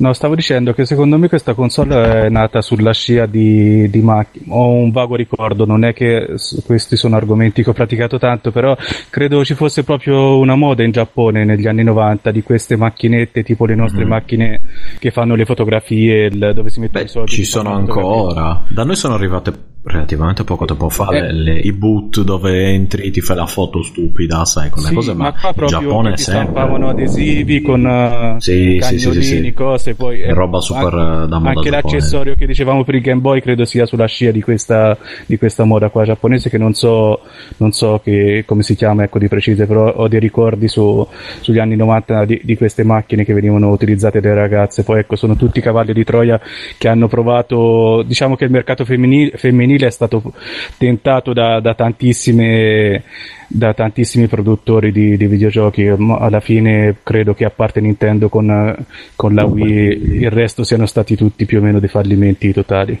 Sono Il, stati- grande, il più grande successo l'ha fatta la SNK con, Con Puzzle eh, Bubble. Puzzle Bubble, sì. Eh, cacchio. Eh, lì ha vinto tutto. Il gioco delle, tutto. per, per le donne, dalle donne Esatto. per le il, donne. il gio- il famoso le bolle che tutte Le bolle, giochiamo le le bo- bolle. giochiamo alle bolle. Andiamo alle bolle. 50.000 lire di bolle per piacere, Vaffanculo.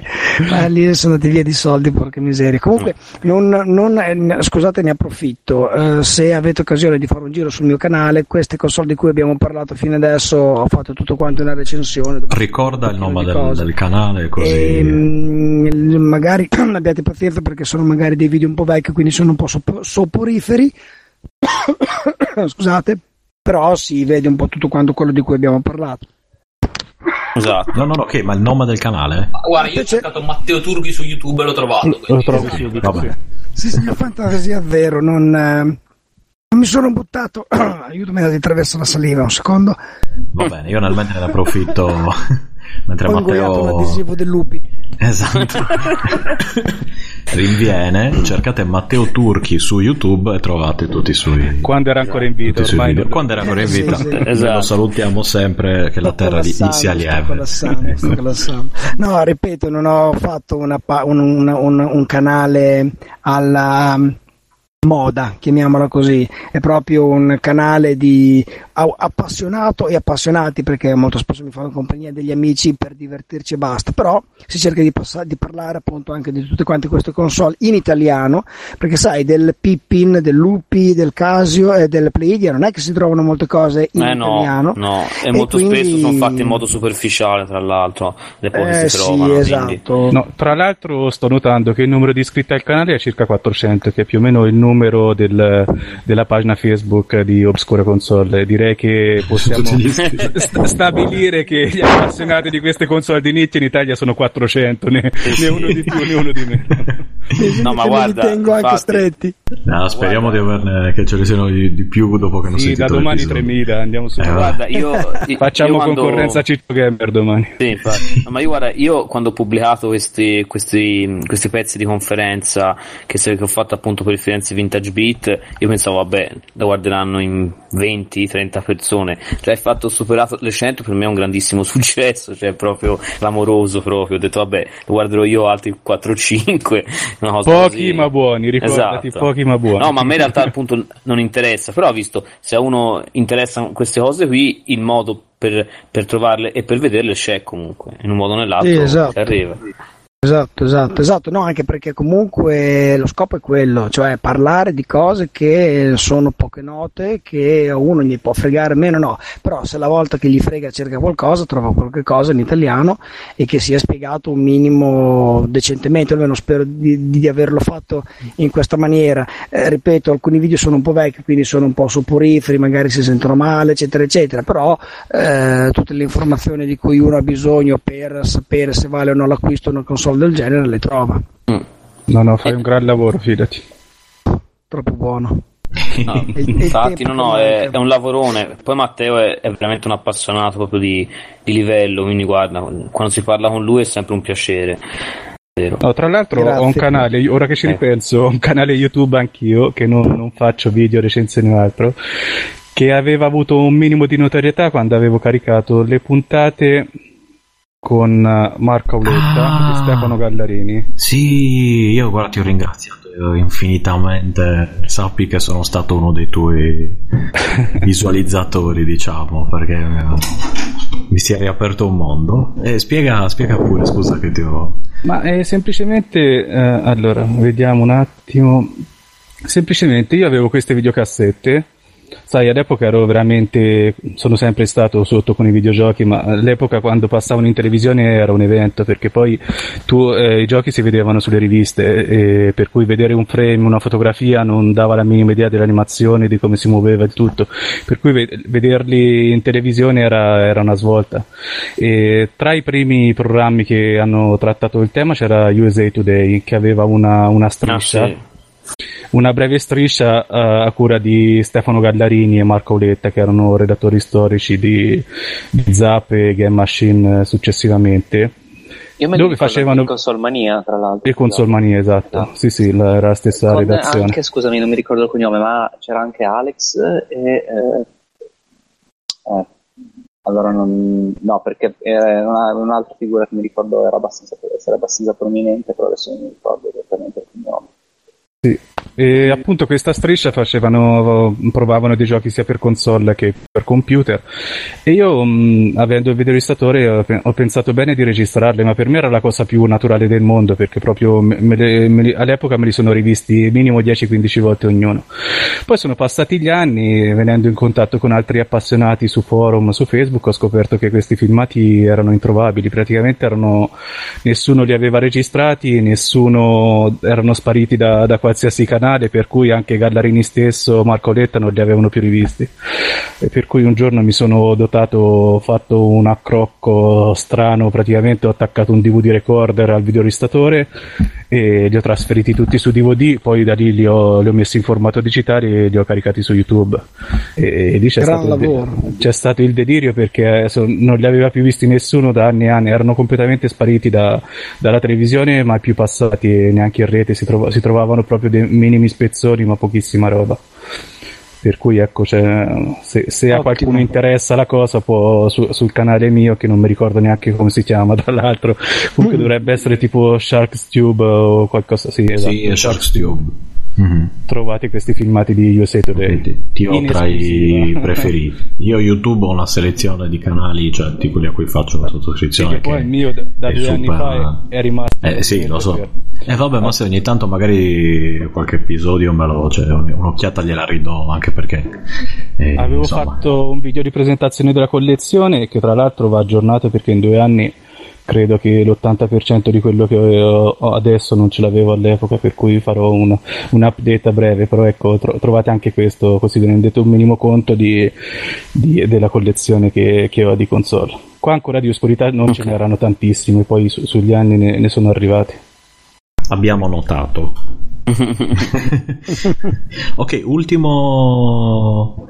Ultima rumenta prima di andare in chiusura.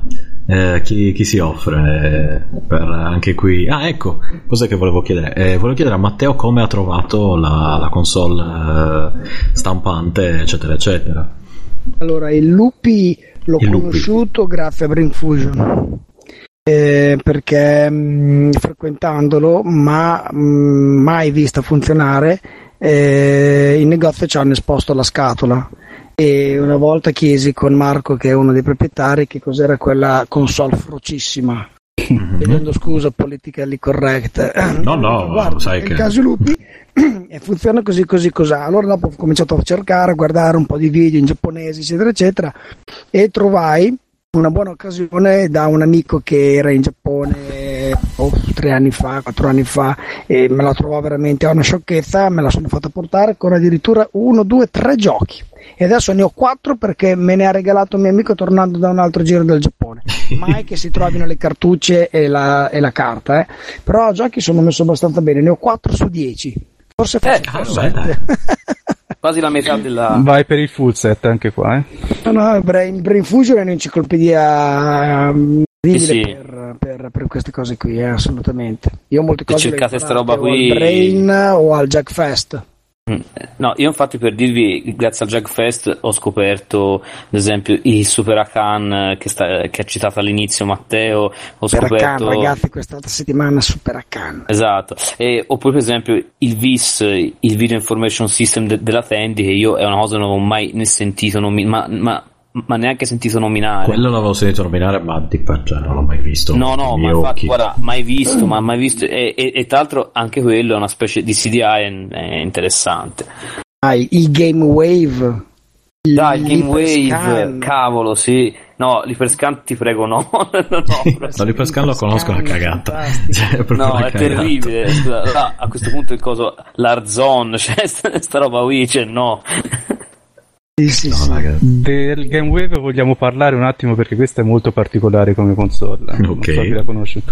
È praticamente una console, credo sia stata progettata e realizzata con uh, un, da un gruppo religioso o qualcosa del genere, per cui ha tutti i titoli educativi. Tipo mormoni, credo. Mormoni, sì, una roba del genere, eh, realizzata in Canada e praticamente tutti i titoli che hanno tema educativo e religioso, per cui eh, se conoscete un po' il NES, eh, la Softec ha molti di questi titoli da, di, di estremisti religiosi cristiani in America, aveva fatto una, una puntata anche le, le Angry Video Game Nerd a, a proposito e questa è proprio Sì, specializzata in... quelli Bible Game. Sì, eh, esatto. Guarda Enrico, se mi permetti, ho qui sotto mano i 2, 4, 5 giochi che ho. Vai. vi leggo i titoli, vi leggo. Prego. Allora c'è Che sono Letter, 13. Letter Esatto. Za- sì, esatto, Letter Zap, che praticamente è quel gioco come da noi che tiri i dadi dove ci sono ogni facciata c'è una lettera e devi comporre delle parole. Poi dopo c'è il eh, Degree The Arch of Trivia, Bible Edition. Questo qui è il Trivial Pursuit sulla Bibbia. Ecco. oh, guarda, non vedo l'ora di giocare. Eh, Io dai. poi sono ferratissimo. Mai più senza, veramente. Grazie al mio sono- zero giorni veramente- di, di catechismo, quindi sono, sono anche ferrato. Eh già, però ce l'ha solo sta console. Cavolo, mi sa che devo iniziare a fare un investimento, ragazzi. Eh. e poi dopo c'è versione 2005 c'è il Rewind si chiama che praticamente è veramente il classico Trivia Pursuit dove tu hai vari argomenti politica, religione eccetera eccetera e a sorteggio vengono fatte le domande e le squadre che rispondono vanno avanti nel percorso e c'è anche il, eh, l'espansione. Era stata fatta un'espansione. E infine l'ultimo gioco che questo qui ancora non l'ho giocato. Ah questo qui si chiama Lock 5 è tipo quel gioco eh, vi ricordate Mastermind hai i colorini Sì. sotto e tu devi indovinare la sequenza. È più o meno una cosa del genere però fatto temi con delle parole con delle eh, numeri lettere descrizioni di cose insomma una roba un pochino più complicata del classico Mastermind. Anche questo ancora non l'ho giocato dovrò rimediare. E poi, e poi soprattutto, ad esempio, c'è un gioco di cui leggo qui, tra l'altro non lo conoscevo per, per il Game Wave, che è ispirato da Mario Party ed è una collezione di minigiochi che si chiama Veggie Tales, Veg Out Family Tournament, quindi un gioco assolutamente vegano. Primo e unico Game gioco vegano. Ah, aspetta che voglio vedere perché per me ce n'è anche uno in omaggio nella confezione metto giù un attimo il microfono vado a vedere arrivo Una cosa splendida, allora possiamo aggiungere gioco vegano, ovviamente stampato su una cartuccia di plastica, eccetera, eccetera. Eh sì, certo, scusa, è chiaro, perché insomma deve, deve comunque far conoscere la bellezza del vegano, per quindi insomma diciamo qualche piccolo compromesso ci vuole, dai. Magari sarà, sarà plastica biodegradabile perché Esatto, Sì, esatto. c'era un di estratto. Mm, ah, materiali estratti in maniera solo. ecosolidale E tra l'altro la cosa carina del Game Wave è che praticamente ha mm, quattro controller già inseriti all'interno della console da poter tirare fuori per poter giocare nel Falcon 4. Cioè, se Sì, sì, guardate qualche è, la classi- giro. è la classica console da tirar fuori con parenti e amici per la serata. Che scherzi! Che- sì, che poi in Infatti vi confermo che il gioco compreso è sempre tipo un Trivial Pursuit per quattro giocatori, quindi sfrutta già i quattro telecomandi. E- ed è molto bello, mi ricordo che quello invece l'ho giocato, anche questo qui fa domande sulla storia, fa domande sulla geografia, tra l'altro basta avere una minima di conoscenza dell'inglese, naturalmente sulla storia americana si va un po' in difficoltà, però su storia generale, geografia, sport, musica, se non si parla di baseball e di football, si riesce anche ad andare avanti, è ehm, giocabile, giocabile, Vai, sì. Ce l'hai Comunque- venduto. Comunque Matteo, comunque Matteo, io questo Veggie Tales lo cercherei, cioè Eh, secondo me... porca loca, aspetta che prendo carta e penna. Out- sotto nel ti- titolo, scrivimelo Sì, sì, sotto. aspetta, nella eh, te lo copio in collo, guarda. c'era scritto veggie tales Esatto. No, tra l'altro, come vegetale cercando su Questo Google viene me- fuori la confezione, ma non riesco a vedere uno screen di gioco per capire Eccolo, che roba. te l'ho linkato qui sotto, no, è clamoroso. Boh, quello Un c'è. gioco No, di è- carte sembra qualcosa del genere. C'è scritto un... è composto da minigiochi, poi boh, chissà cosa cavolo. Eh, diciamo che è il seguito di DuckTales.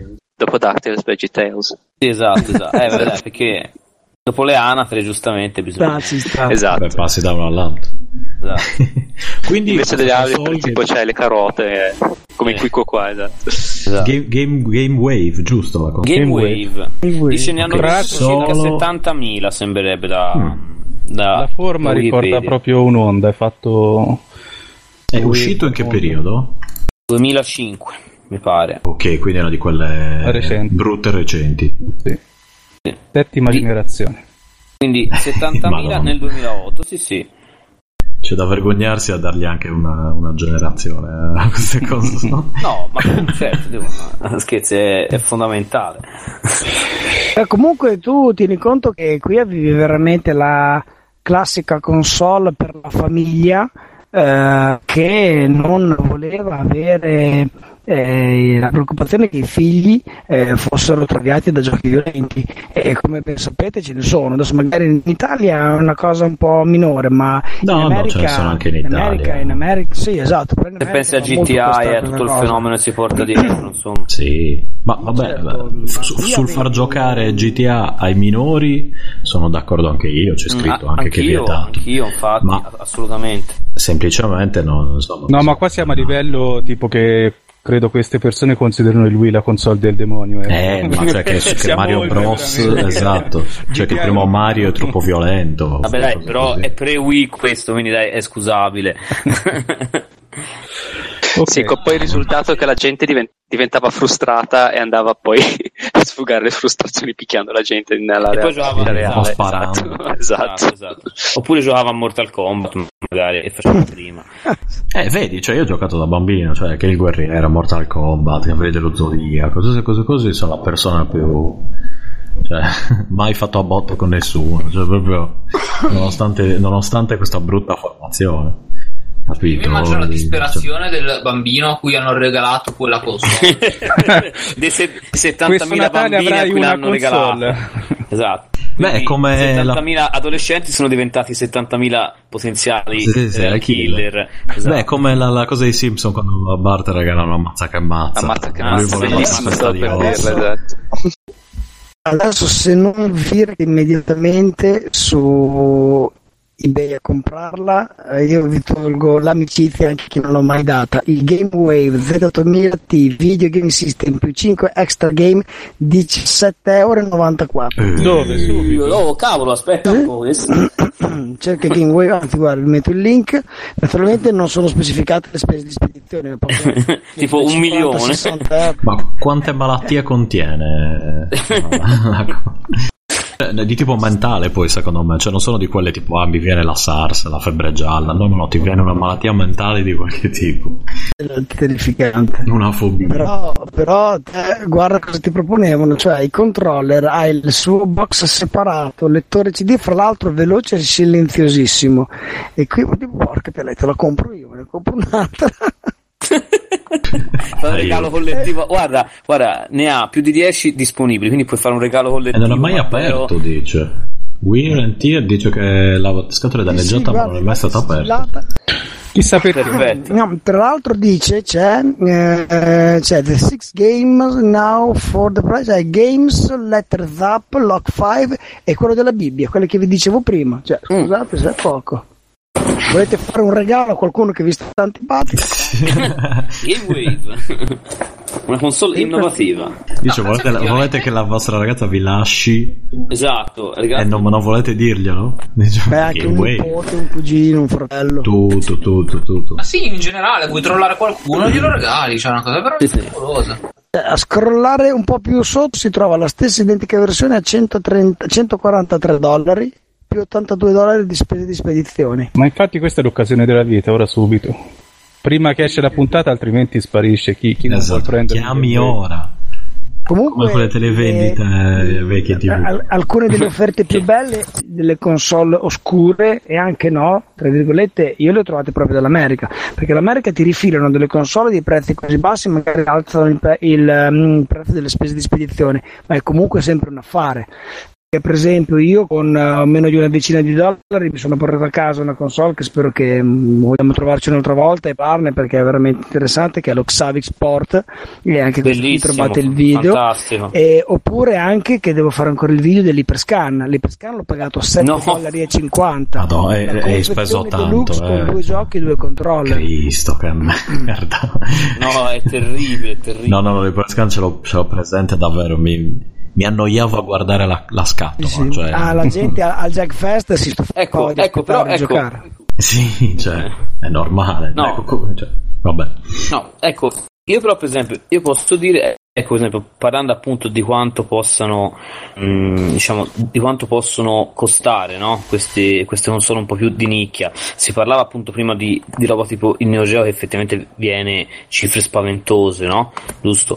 Però per esempio, roba tipo, per esempio, tipo il i giochi del CDI, tranne roba particolarmente rara, per fare un esempio, si trovano anche a 5-10 euro, cioè i titoli que- quelli, quelli più comuni, quindi diciamo non è che diciamo, l'aver venduto il giusto eccetera li abbia aumentati di prezzo perché non, non c'è un mercato per, per questa roba qui e quindi, e quindi comunque insomma si mantengono piuttosto bassi i prezzi. Quindi è interessante se uno dice uno le vuole recuperare male non è insomma Sì, diciamo che gran parte delle console che trattiamo sono fuori dalla, dalla moda del retro gaming che, che è esplosa in questi ultimi anni, che ha portato al raddoppio ogni due anni di qualsiasi oggetto. Super Nintendo, Mega Drive, eh, Nintendo NES. Quello è vero, però all'interno della cosa c'è da dire che essendoci più attenzione magari sono venute fuori eh, eh, insomma delle occasioni dove magari uno ha detto ah sì magari questa roba qui la posso mettere in vendita adesso che c'è, cioè adesso che c'è interesse oppure che l'amico modaiolo ha detto ah guarda vecchi videogiochi questo magari è. E quindi magari si è anche creato un giro migliore diciamo sotto un certo punto di vista. Nel senso migliore non come qualità ma come quantità mettiamola così. Quindi magari certe cose che prima appunto erano stavano nello scantinato adesso almeno stanno su ebay poi i prezzi che hanno e chi le compra è un'altra questione questo. Non dico quello. Certo. è positiva e negativa come c'è un, un fattore anche piuttosto interessante che molte di queste console obscure che sono state bistrattate o sconosciute o mai neanche arrivate eh, possono invece tranquillamente affiancarsi a tante altre console che utilizziamo perché io vi garantisco che una Vibo se è dotato del parco titoli su, a parte qualche cagata venuta male come Resident Evil 4, ha dei parco titoli con dei giochi proprietari che sono veramente belli. Vogliamo parlare di Zibo, Matteo, che Mm. hai fatto Allora, una, una recensione. Esatto. Parliamo di Zibo e Zibo- andiamo in chiusura. Eh, scusate, finisco. Zibo, Sì, sì, come sì, sì. anche il Nuon. Il Nuon ha delle Ah, esclusive come Merlin Race oppure Iron Soldier 3 che doveva essere fatto per il Jaguar 2 oppure Tempest 2000 Grande. che sono 3000, che sono- 3000, 3000. eh, 3000, scusami, grazie, eh, sono eccezionali. Oppure che cosa è che c'era ancora che volevo dire? Zivo, il Nuon e poi ce n'è. Ah, la Xavic Sport. Xavic Sport è veramente, veramente il, il genitore della Wii e della Xbox e ha dei giochi a livello di interattività sportiva Bellissimi. soprattutto che sono fantastici, fantastici. Assolutamente. Tra l'altro, scusate, vedo adesso l'immagine dello Zibo a livello di design è una console di tutto rispetto. Era colore fatta dalla argento. cosa, dalla, da- dalla Tectoy che poi è, è- è la stessa che ha, mh, diciamo, che ha supportato fino ai giorni d'oggi il Master System in, in Brasile anche il Mega Drive. e anche il Mega Drive, perché in pratica il, il Master System è rimasta la console de- del cuore in Brasile, no? Sì. Grazie alla Tectoy, appunto, e poi hanno fatto, eh, oltre appunto al Mega Drive, anche questa Zibo che, insomma, è tanta roba. Certo, no, guardate, se vogliamo concludere velocemente con la Zib, due cose veloci Sì, sì. Ve, le, ve le posso dire. C'è anche un bel video che mi hanno aiutato Marco del Brain Fusion e mm, questo ragazzo che si chiama Roberto che ha una collezione fantastica e mm, se volete dopo approfondire un po' la cosa. Comunque la Zibo è mm, una realizzazione di Tectoy che aveva anche qui avuto una bella idea, cioè paesi in via di sviluppo, Messico, Brasile prima di tutti, ma poi si voleva esportarla anche in Cina e in Russia, non si potevano permettere per un discorso di importazione di dazi le grandi console, quindi PlayStation 1, Nintendo 64, eccetera, eccetera. Cosa è successo? Hanno deciso di realizzare una console a basso costo con un software proprietario nel quale che si basava sul Java e si basava sulla conversione di giochi per cellulare.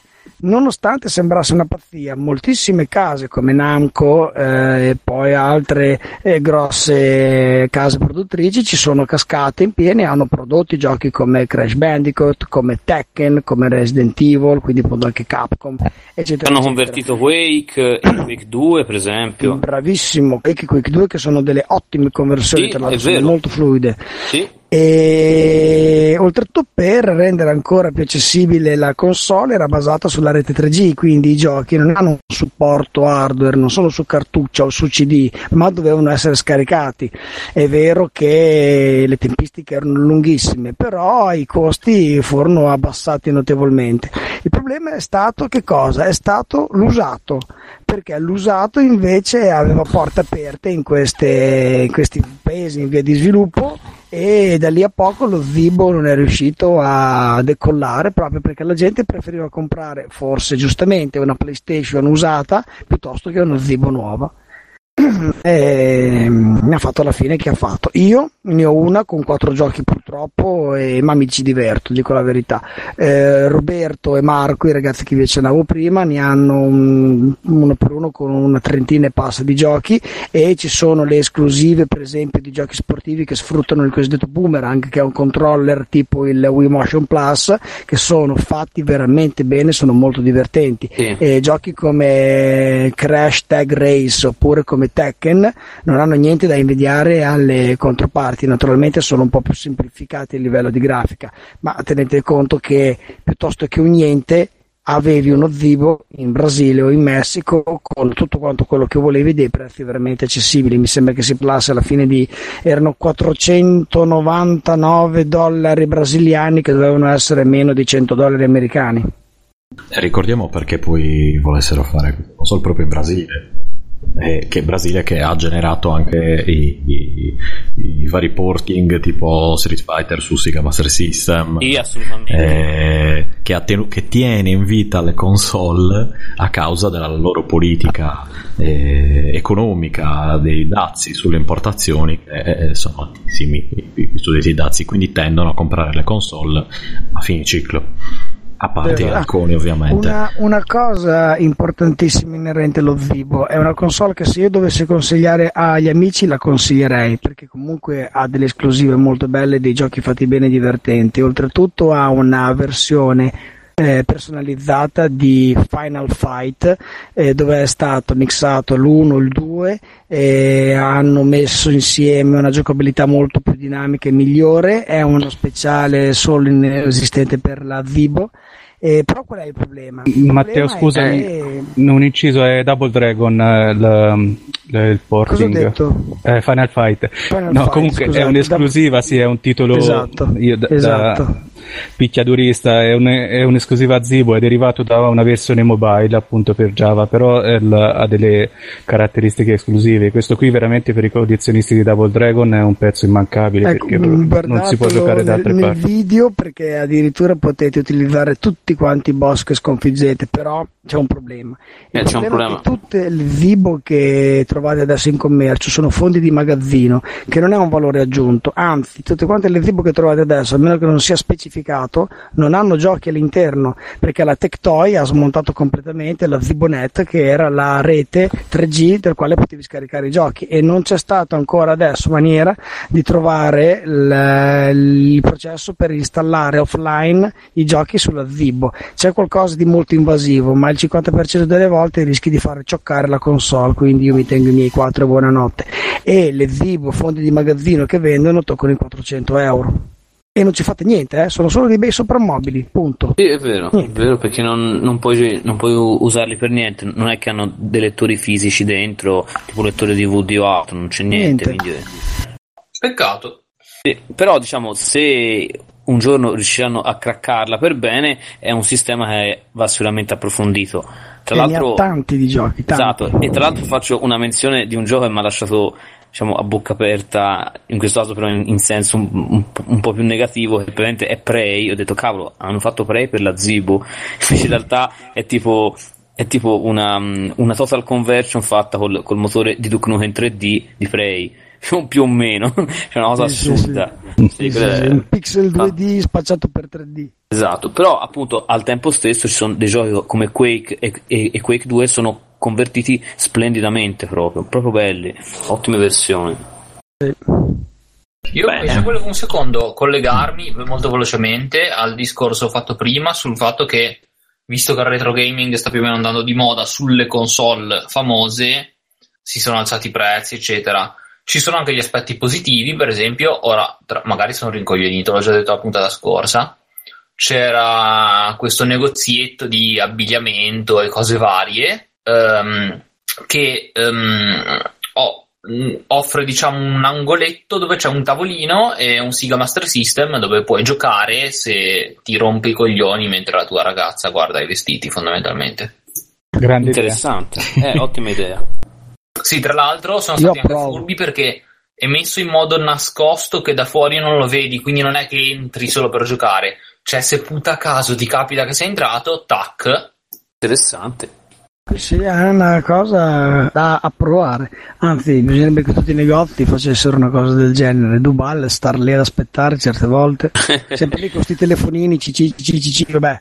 Dopo entra in discorso dei mobile game, però questa iniziativa è forte. A me mi sembra che ci fosse qualcosa da Amsterdam, tipo un barbiere, che mette in i Danimarca, capelli, ti metti su Nintendo Mega Drive e via andare.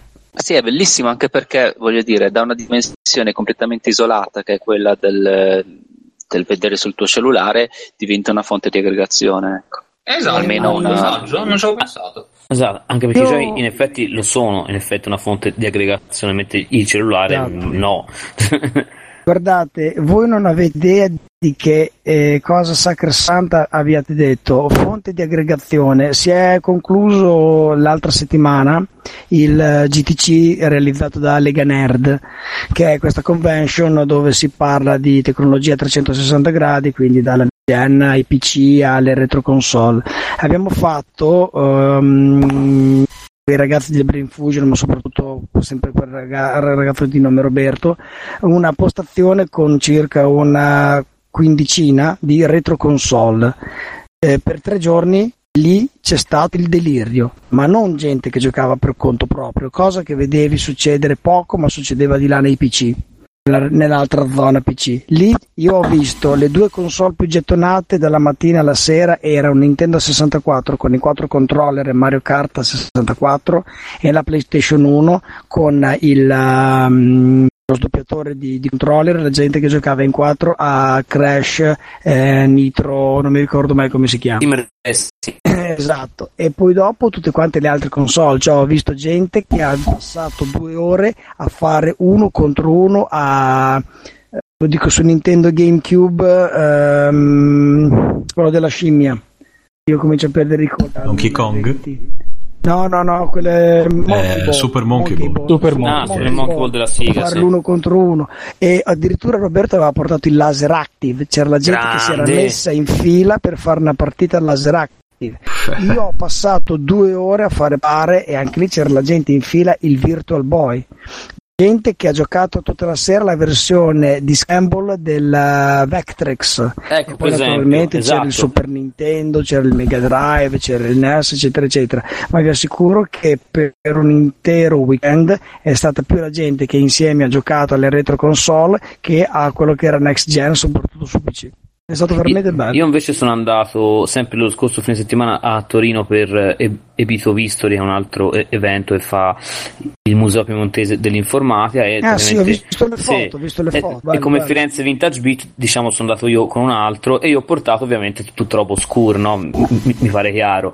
E praticamente insomma la gente, diciamo, tutti quelli che venivano, hanno giocato al, al Vectrex, che è una cosa di, cui stasera non abbiamo parlato, al CDI, al Jaguar e al 3DO, e gli piaceva tantissimo, c'era lì eh, e facevano un sacco di, di domande erano tutti molto incuriositi perché sono delle macchine che magari appunto non si sono mai viste se non appunto da, da gente particolare e invece vedi e, e piacciono e, e, sono apprezzate cosa che a me insomma mi fa più che piacere insomma. Eh, il backtrack è ipnotico quando no, uno lo vede rimane affascinato no, non può distogliere lo sguardo proprio. sì esatto esatto. Quello, quello ed era venduto come, come console portatile. Sì con la sua bellezza di 7 kg la spacciavano per console il maniglione, il ma, ma, le va, guarda, ma vale tutto vale anche sì. i prezzi che ha raggiunto oggi vale, vale tutto il Vectrix è proprio un sistema unico questo Tra è veramente. L'altro...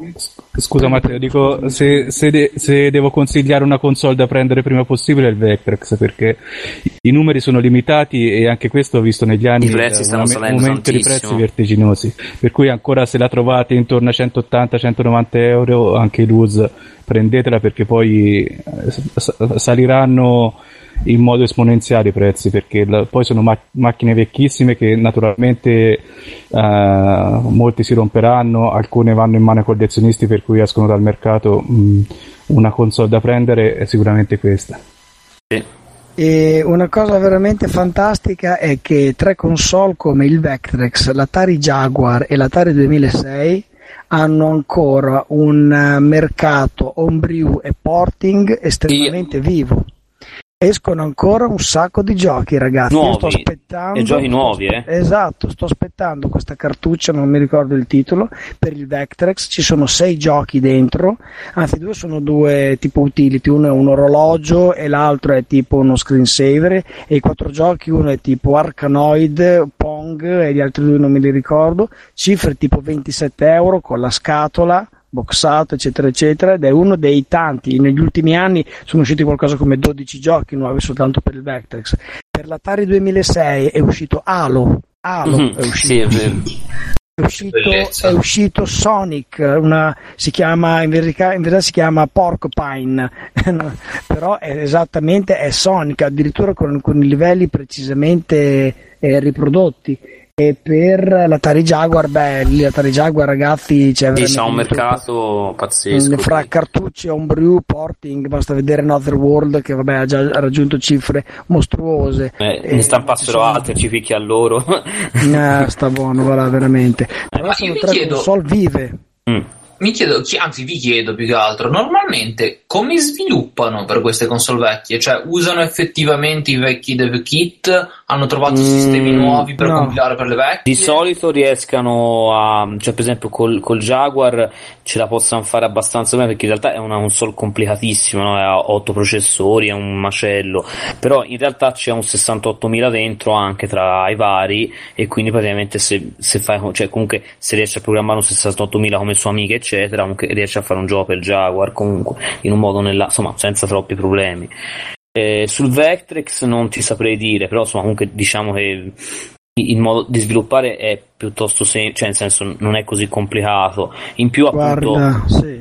oggi nel senso in più appunto oggi si hanno delle conoscenze grazie a internet e tutto proprio sul, sulla retro programmazione che all'epoca non esistevano. Per questo motivo oggi escano delle demografiche o, o dei videogiochi anche per i vecchi computer tipo il Commodore 64 il Plus 4 e tanta altra roba che un tempo erano impensabili. Cioè riescano a, a- a sfruttare i bug e i, e i buchi per poter fare insomma di, di programmazione o comunque della macchina per poter fare della roba che supera anche i limiti diciamo cosiddetti della macchina e questo appunto si vede bene anche con, eh, con le console comunque su questo tipo di console qui c'è gente che, che- che riesce a fare delle cose proprio inimmaginabili Guarda Fede, mh, aggiungo una cosa, Certo. Eh, ne stavamo parlando l'altro giorno io e Marco del Brain eh, mh, partendo da un articolo letto su Atari Age.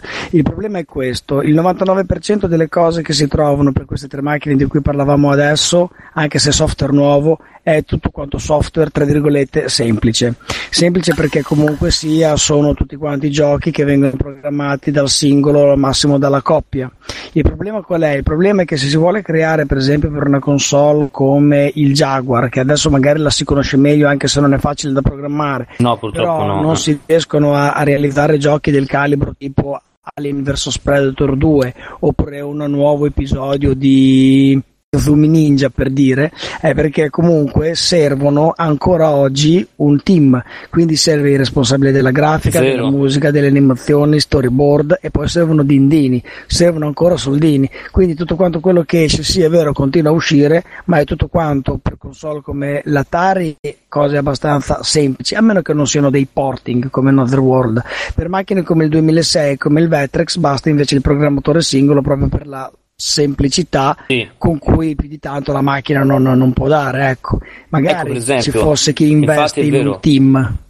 Esatto, no, infatti per esempio se, eh, se qualcuno di voi ha- l'ha mai visto, vi faccio un esempio scemo, visto ce l'ho qui davanti agli occhi in camera, per esempio sulla Dreamcast quando è uscito Stormwind che era fatto da un team vero e proprio, eh, per esempio quello per esempio è un titolo che è uscito mh, Buona. Appunto tre, esatto, tre anni fa mi sembra e quello è un titolo che veramente fa impressione. Cioè nel senso è un titolo homebrew in teoria però è fatto da un team comunque molto consistente ed è impressionante se, se vi capitasse mai di dargli un'occhiata insomma siamo, siamo a Stormwind e appunto Quello è eccezionale, però lì c'è una storia dietro. Quello era un titolo che era Esatto. sta- sviluppato all'epoca e, e mai Sì. concluso, ecco, per cui hanno un po' Ma hanno ripreso più il- volte, esatto. Sì, però sì, diciamo, sì. però quello poi alla fine l'hanno portato in fondo dopo anni e anni e anni, Certo. però quello è proprio fatto da un team vero Un e infatti si vede la differenza. Esatto, infatti si vede la differenza appunto con le cose di, di cui si parlava prima. Esatto. Ok, Bene, ragazzi. Si è fatta una certa. sì, Sì. qualche già. Eh, Ridendo e scherzando, sì, sì, sì. Sì. ridendo Eh. e tresciando. Esatto. Ridendo e trasciando eh, siamo arrivati. Allora, io... Perché poi abbiamo fatto un- un'infarinatura perché poi Sì, esatto. abbiamo toccato un- una minima parte delle console che, che sono oscure, ce ne sarebbe tanti di argomenti, tante console Uh, E interessanti tra l'altro abbiamo anche toccato solo alcune eh, parti di tali console, cioè Esatto. ci sarebbe da parlare, credo, e poi soprattutto da- con degli esperti come voi, eh, parlare de- delle ore ovviamente. Ah, però- finché non ci danno dei noiosi rompiballe noi andiamo avanti. eh. Esatto. E Abbiamo io, Enrico e Fede vi andare proprio. Vediamo come va l'episodio e poi vediamo se ve lo, anzi No. se ve lo dicono. L'ho trovato molto interessante personalmente, l'ho trovato molto interessante davvero, anche perché ho scoperto tantissime cose. Tra l'altro, scusate, per dovere di cronaca e, e penso anche per rispetto, prima stavo parlando di collaboratori di Consolmania. Scusate, Sì. sta partendo l'audio. eh, eh, sì, ti scusate. ah, bene. No, ok, ehm, perché mi stava partendo il post talk. Eh, a parte ste, appunto Stefano Garlalino, prima non mi ricordavo il cognome, stavo parlando di Alex Rossetto, che era appunto Sì, un altro eh, storico. altro capo del- esatto, ca- storico capo del redattore, e credo che anche lui eh, la- mh, abbia partecipato appunto a programmi televisivi che, eh, di cui ho dei ricordi molto cari, di- che andavano appunto in onda tipo la mattina con, come delle registrazioni appunto in differita e, e- per cui sì appunto eh, mi ci teneva appunto a, a dire nome e cognome di, di- di personaggi che al tempo appunto hanno, hanno contribuito eh, a eh, informare appunto su cose che- di cui non era assolutamente quando appunto anzi i, i- i vari eh, media erano molto scarsi e non c'erano assolutamente le capacità di, di divulgazione che c'erano adesso ecco. Bene. Allora, detto ciò, ne approfitto per ringraziare in chiusura il nostro sponsor occulto. No, lo saluto e lo ringrazio che mi trova sempre negli ultimi affari, ovvero da Benso. Eh, trovate il suo Benso Market su eBay e lui tratta spesso vecchie console, appunto. Eh, non così oscure, c'è da dire, però ogni tanto gli capita sotto mano qualche, qualche roba particolare. Quindi cercatevi Benso Market eh, di quelle, cioè Game Boy, sì, finché sono Game Boy, PlayStation, Dreamcast, tra- se gli capita sotto mano è ben felice di un po' se le tiene un po', un po' le rivende mettiamola così Qualcosa ho comprato anch'io da lui. ah sì? Sì, ah sì. bene e, e Beh, io ho comprato bravo. un po' da tutti. Chi vende retro gaming. Eh beh, chi vende retro gaming. è abbastanza anche abbastanza onesto mi sembra Sì, sì, sì. io lo conosco da, da un po' di tempo come eh, insomma ascoltatore di free playing eccetera e, e niente è un tributo dovuto anche a lui Eh, ringrazio voi che vi siete prestati Enrico È stato un, È stato un piacere, ragazzi. Matteo e Federico Bello. adesso sicuramente Davvero. organizzeremo un'altra eh, una o più puntate in modo da cercare di sviscerare meglio eh, insomma l'argomento che è sempre abbastanza ampio e complicato da, da risolvere in, una- in un solo episodio salvo facendo delle cose molto molto molto eh, limitate e limitanti e ovviamente ringrazio eh, Lorenzo e- ed Emma Grazie a voi fanciulli.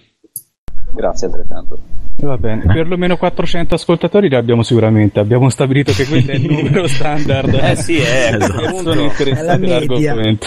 Quindi mi raccomando, iscrivetevi tutti a Obscure Console su Facebook. così Esatto, quello. E- Se vi interessa l'argomento, lì trovate foto, video e quant'altro, tutto in italiano. E se volete, anche se volete avvicinarvi, diciamo, al, eh, a questo tipo di collezionismo o a questo tipo di, di mondo in generale, appunto, si tratta non solo di retro gaming, ma anche di semplicemente di sistemi estremamente particolari. Esatto. La E nicchia chiedete- della nicchia. La nicchia della nicchia. E chiedete pure, insomma, a questi, insomma, a, a noi tutti, insomma, che, che siamo ben felici di rispondere, insomma, sul gruppo alle vostre domande. Certo. Esatto, so- so- sono- siamo pochi, quindi bisogna cercare di mantenere la qualità alta. E niente. Su calcolatrici. Esatto. Eh, esatto. Doom su calcolatrici. No, Doom sulle fotocamere, queste cose. Doom sulle foto- Eh, questo Eh, è serio. Esatto. E niente, ah, e poi tra l'altro appunto ricordatevi i canali di YouTube, quindi quello di Matteo Turchi, quello di Enrico che non mi ricordo mai come cambia. Eh, Shark Tube. Ecco, Shark Tube, oppure quello in- invece diciamo dove opero io che è quello del, del Firenze Vintage Beat, tanti video li giro e li monto io di solito, quindi, quindi insomma li trovate lì e via. Benissimo, allora Perfetto. un grande ringraziamento e un saluto a tutti ascoltatori e non ascoltatori. Ciao e baci. Ciao, ciao, Ciao ciao. ciao ragazzi, Ciao. ciao, Buona serata. buonanotte, buonanotte, ciao, ciao. Oh. buonanotte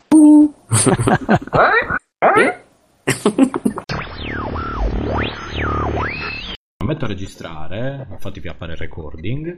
Se, se qualcun altro vuole registrare da computer, prego, così c'è, ma è solo come copia di, di backup qualora mi esploda Gesù Cristo, perché non si sa mai. E consentito tutto, quindi eh, ripeto, sì, parolacce, bestemmie, eccetera, sono lecite, non preoccupatevi. Eh, Mm, boh, Anche mangiare delle patatine nel mentre, come sto facendo. Vabbè. Esatto. Se, se fate casino in sottofondo, mettiamo il push to talk, eh, eccetera. Però se non lo Poi fate. mentre fate casino. Esatto, sì. Così sono sicuro di, di registrare tutto il casino. Per chi, per chi mi avete preso. E, e niente, ok. Se ci siamo tutti? Direi di sì. Aspetta, stavo finendo Eh. di masticare. Mm, ok, a Eh, posto, c'è- ci sono. Ci sono, sì. Sì, sì, io sono operativo. Anch'io sono Perfetto. operativo. Ok. Qualcuno vuole fare l'introduzione per caso? No. Me lo chiedo ogni episodio. Ci provo l'episodio, fallisce miseramente tutte le volte. Eh, vabbè, ragazzi. Scusa, il tiro di iniziativa lo fai. Poi il fatto che, abbi- che debba fare minimo 9 su 10, ovviamente.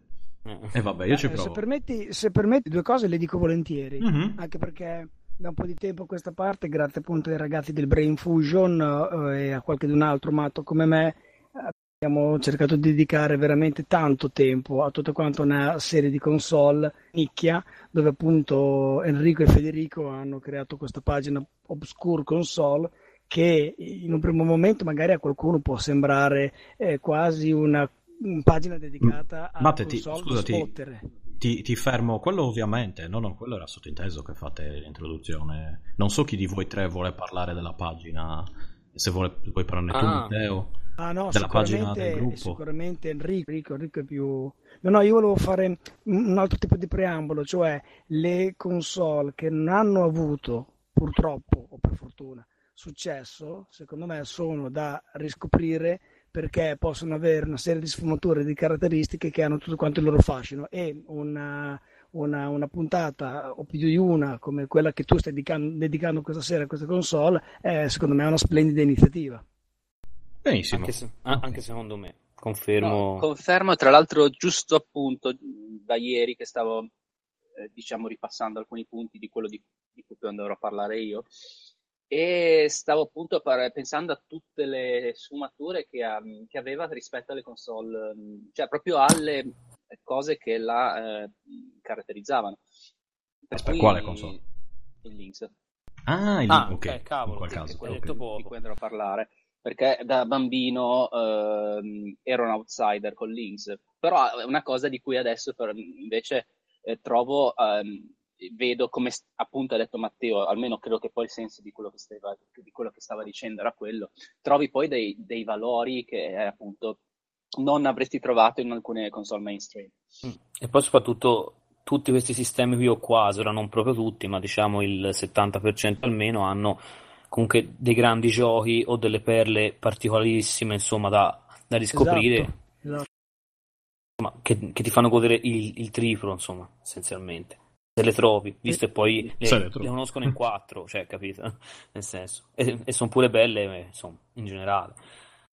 Benissimo, allora io adesso faccio il- l'in- l'intro, e vi nomino, vi presento, cioè vi- insomma, un saluto veloce così, passo ad Emma e poi facciamo il... Emma fa la- la- l'antipasto con Links e poi eh, parliamo appunto della, del No, gruppo... scusa, aspetta, Sì. aspetta, eh, se, ehm, Sì. la rubrica era sul eh, mobile gaming. No, No, io no, no, Links l'avrei messo come... eh, Ah, come tu ti console. metti come... Ok, ok, no scusa. cioè, allora, siccome ognuno poi mi sembra che si sia preparato la sua console, diciamo, di Io... Ah beh sì, in effetti anch'io Ecco. ho la mia, ma ne ho già parlato, quindi la, la accenno e basta. Ok, no, io, Poi- sa- scusa, la, la- la mia era una rubrica un po' a parte, ecco, che l'altra volta poi non aveva senso mettere, se stavolta... Cioè, mh,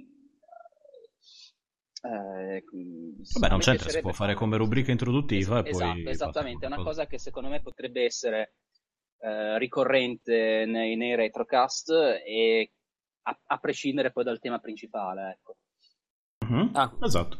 Ok, quindi comunque diciamo non è, eh, diciamo, quindi è, è un sistema a testa, non è un po', cioè, non è Ah, diciamo scusa, no, una perché cosa. poi probabilmente sì, sono stato critico. Allora, eh, la rubrica che già dalla- dal mese scorso volevo fare è Mm. ok. quella di, parlo- di iniziare a parlare di eh, giochi su eh, piattaforma mobile, però di un minimo di qualità, perché sappiamo tutti che è infestata da della merda come, E come tipo di ecosistema. Per cui secondo me, a maggior ragione, è, è bello trovare le perle in mezzo alla, alla cacca, ecco. E, mh, e se- e ci sarà, secondo me, se la cosa prende, mh, e pren- insomma, prende bene, eh, nelle puntate ci sarà da parlare, ci sarà da condividere delle, delle, delle belle perle. E poi, a prescindere da questo, eh, siccome il tema della serata era quello appunto di eh, console o sistemi di nicchia, io ho detto, beh, ste, io ehm, da piccolo avevo Links, per cui nel, in quell'ambito poi parlerò di quello, però era una cosa seria. Ok, ok. Benissimo, ok, allora iniziamo. Eh, saluti generali, eh, passo a Emma e poi mi riprendo il possesso di, del vostro corpo e, e, ok, iniziamo, così Perfetto. insomma sono già le 11.20 quindi mi sembra eh, già, siamo già a un orario tardo. Ok, inizio.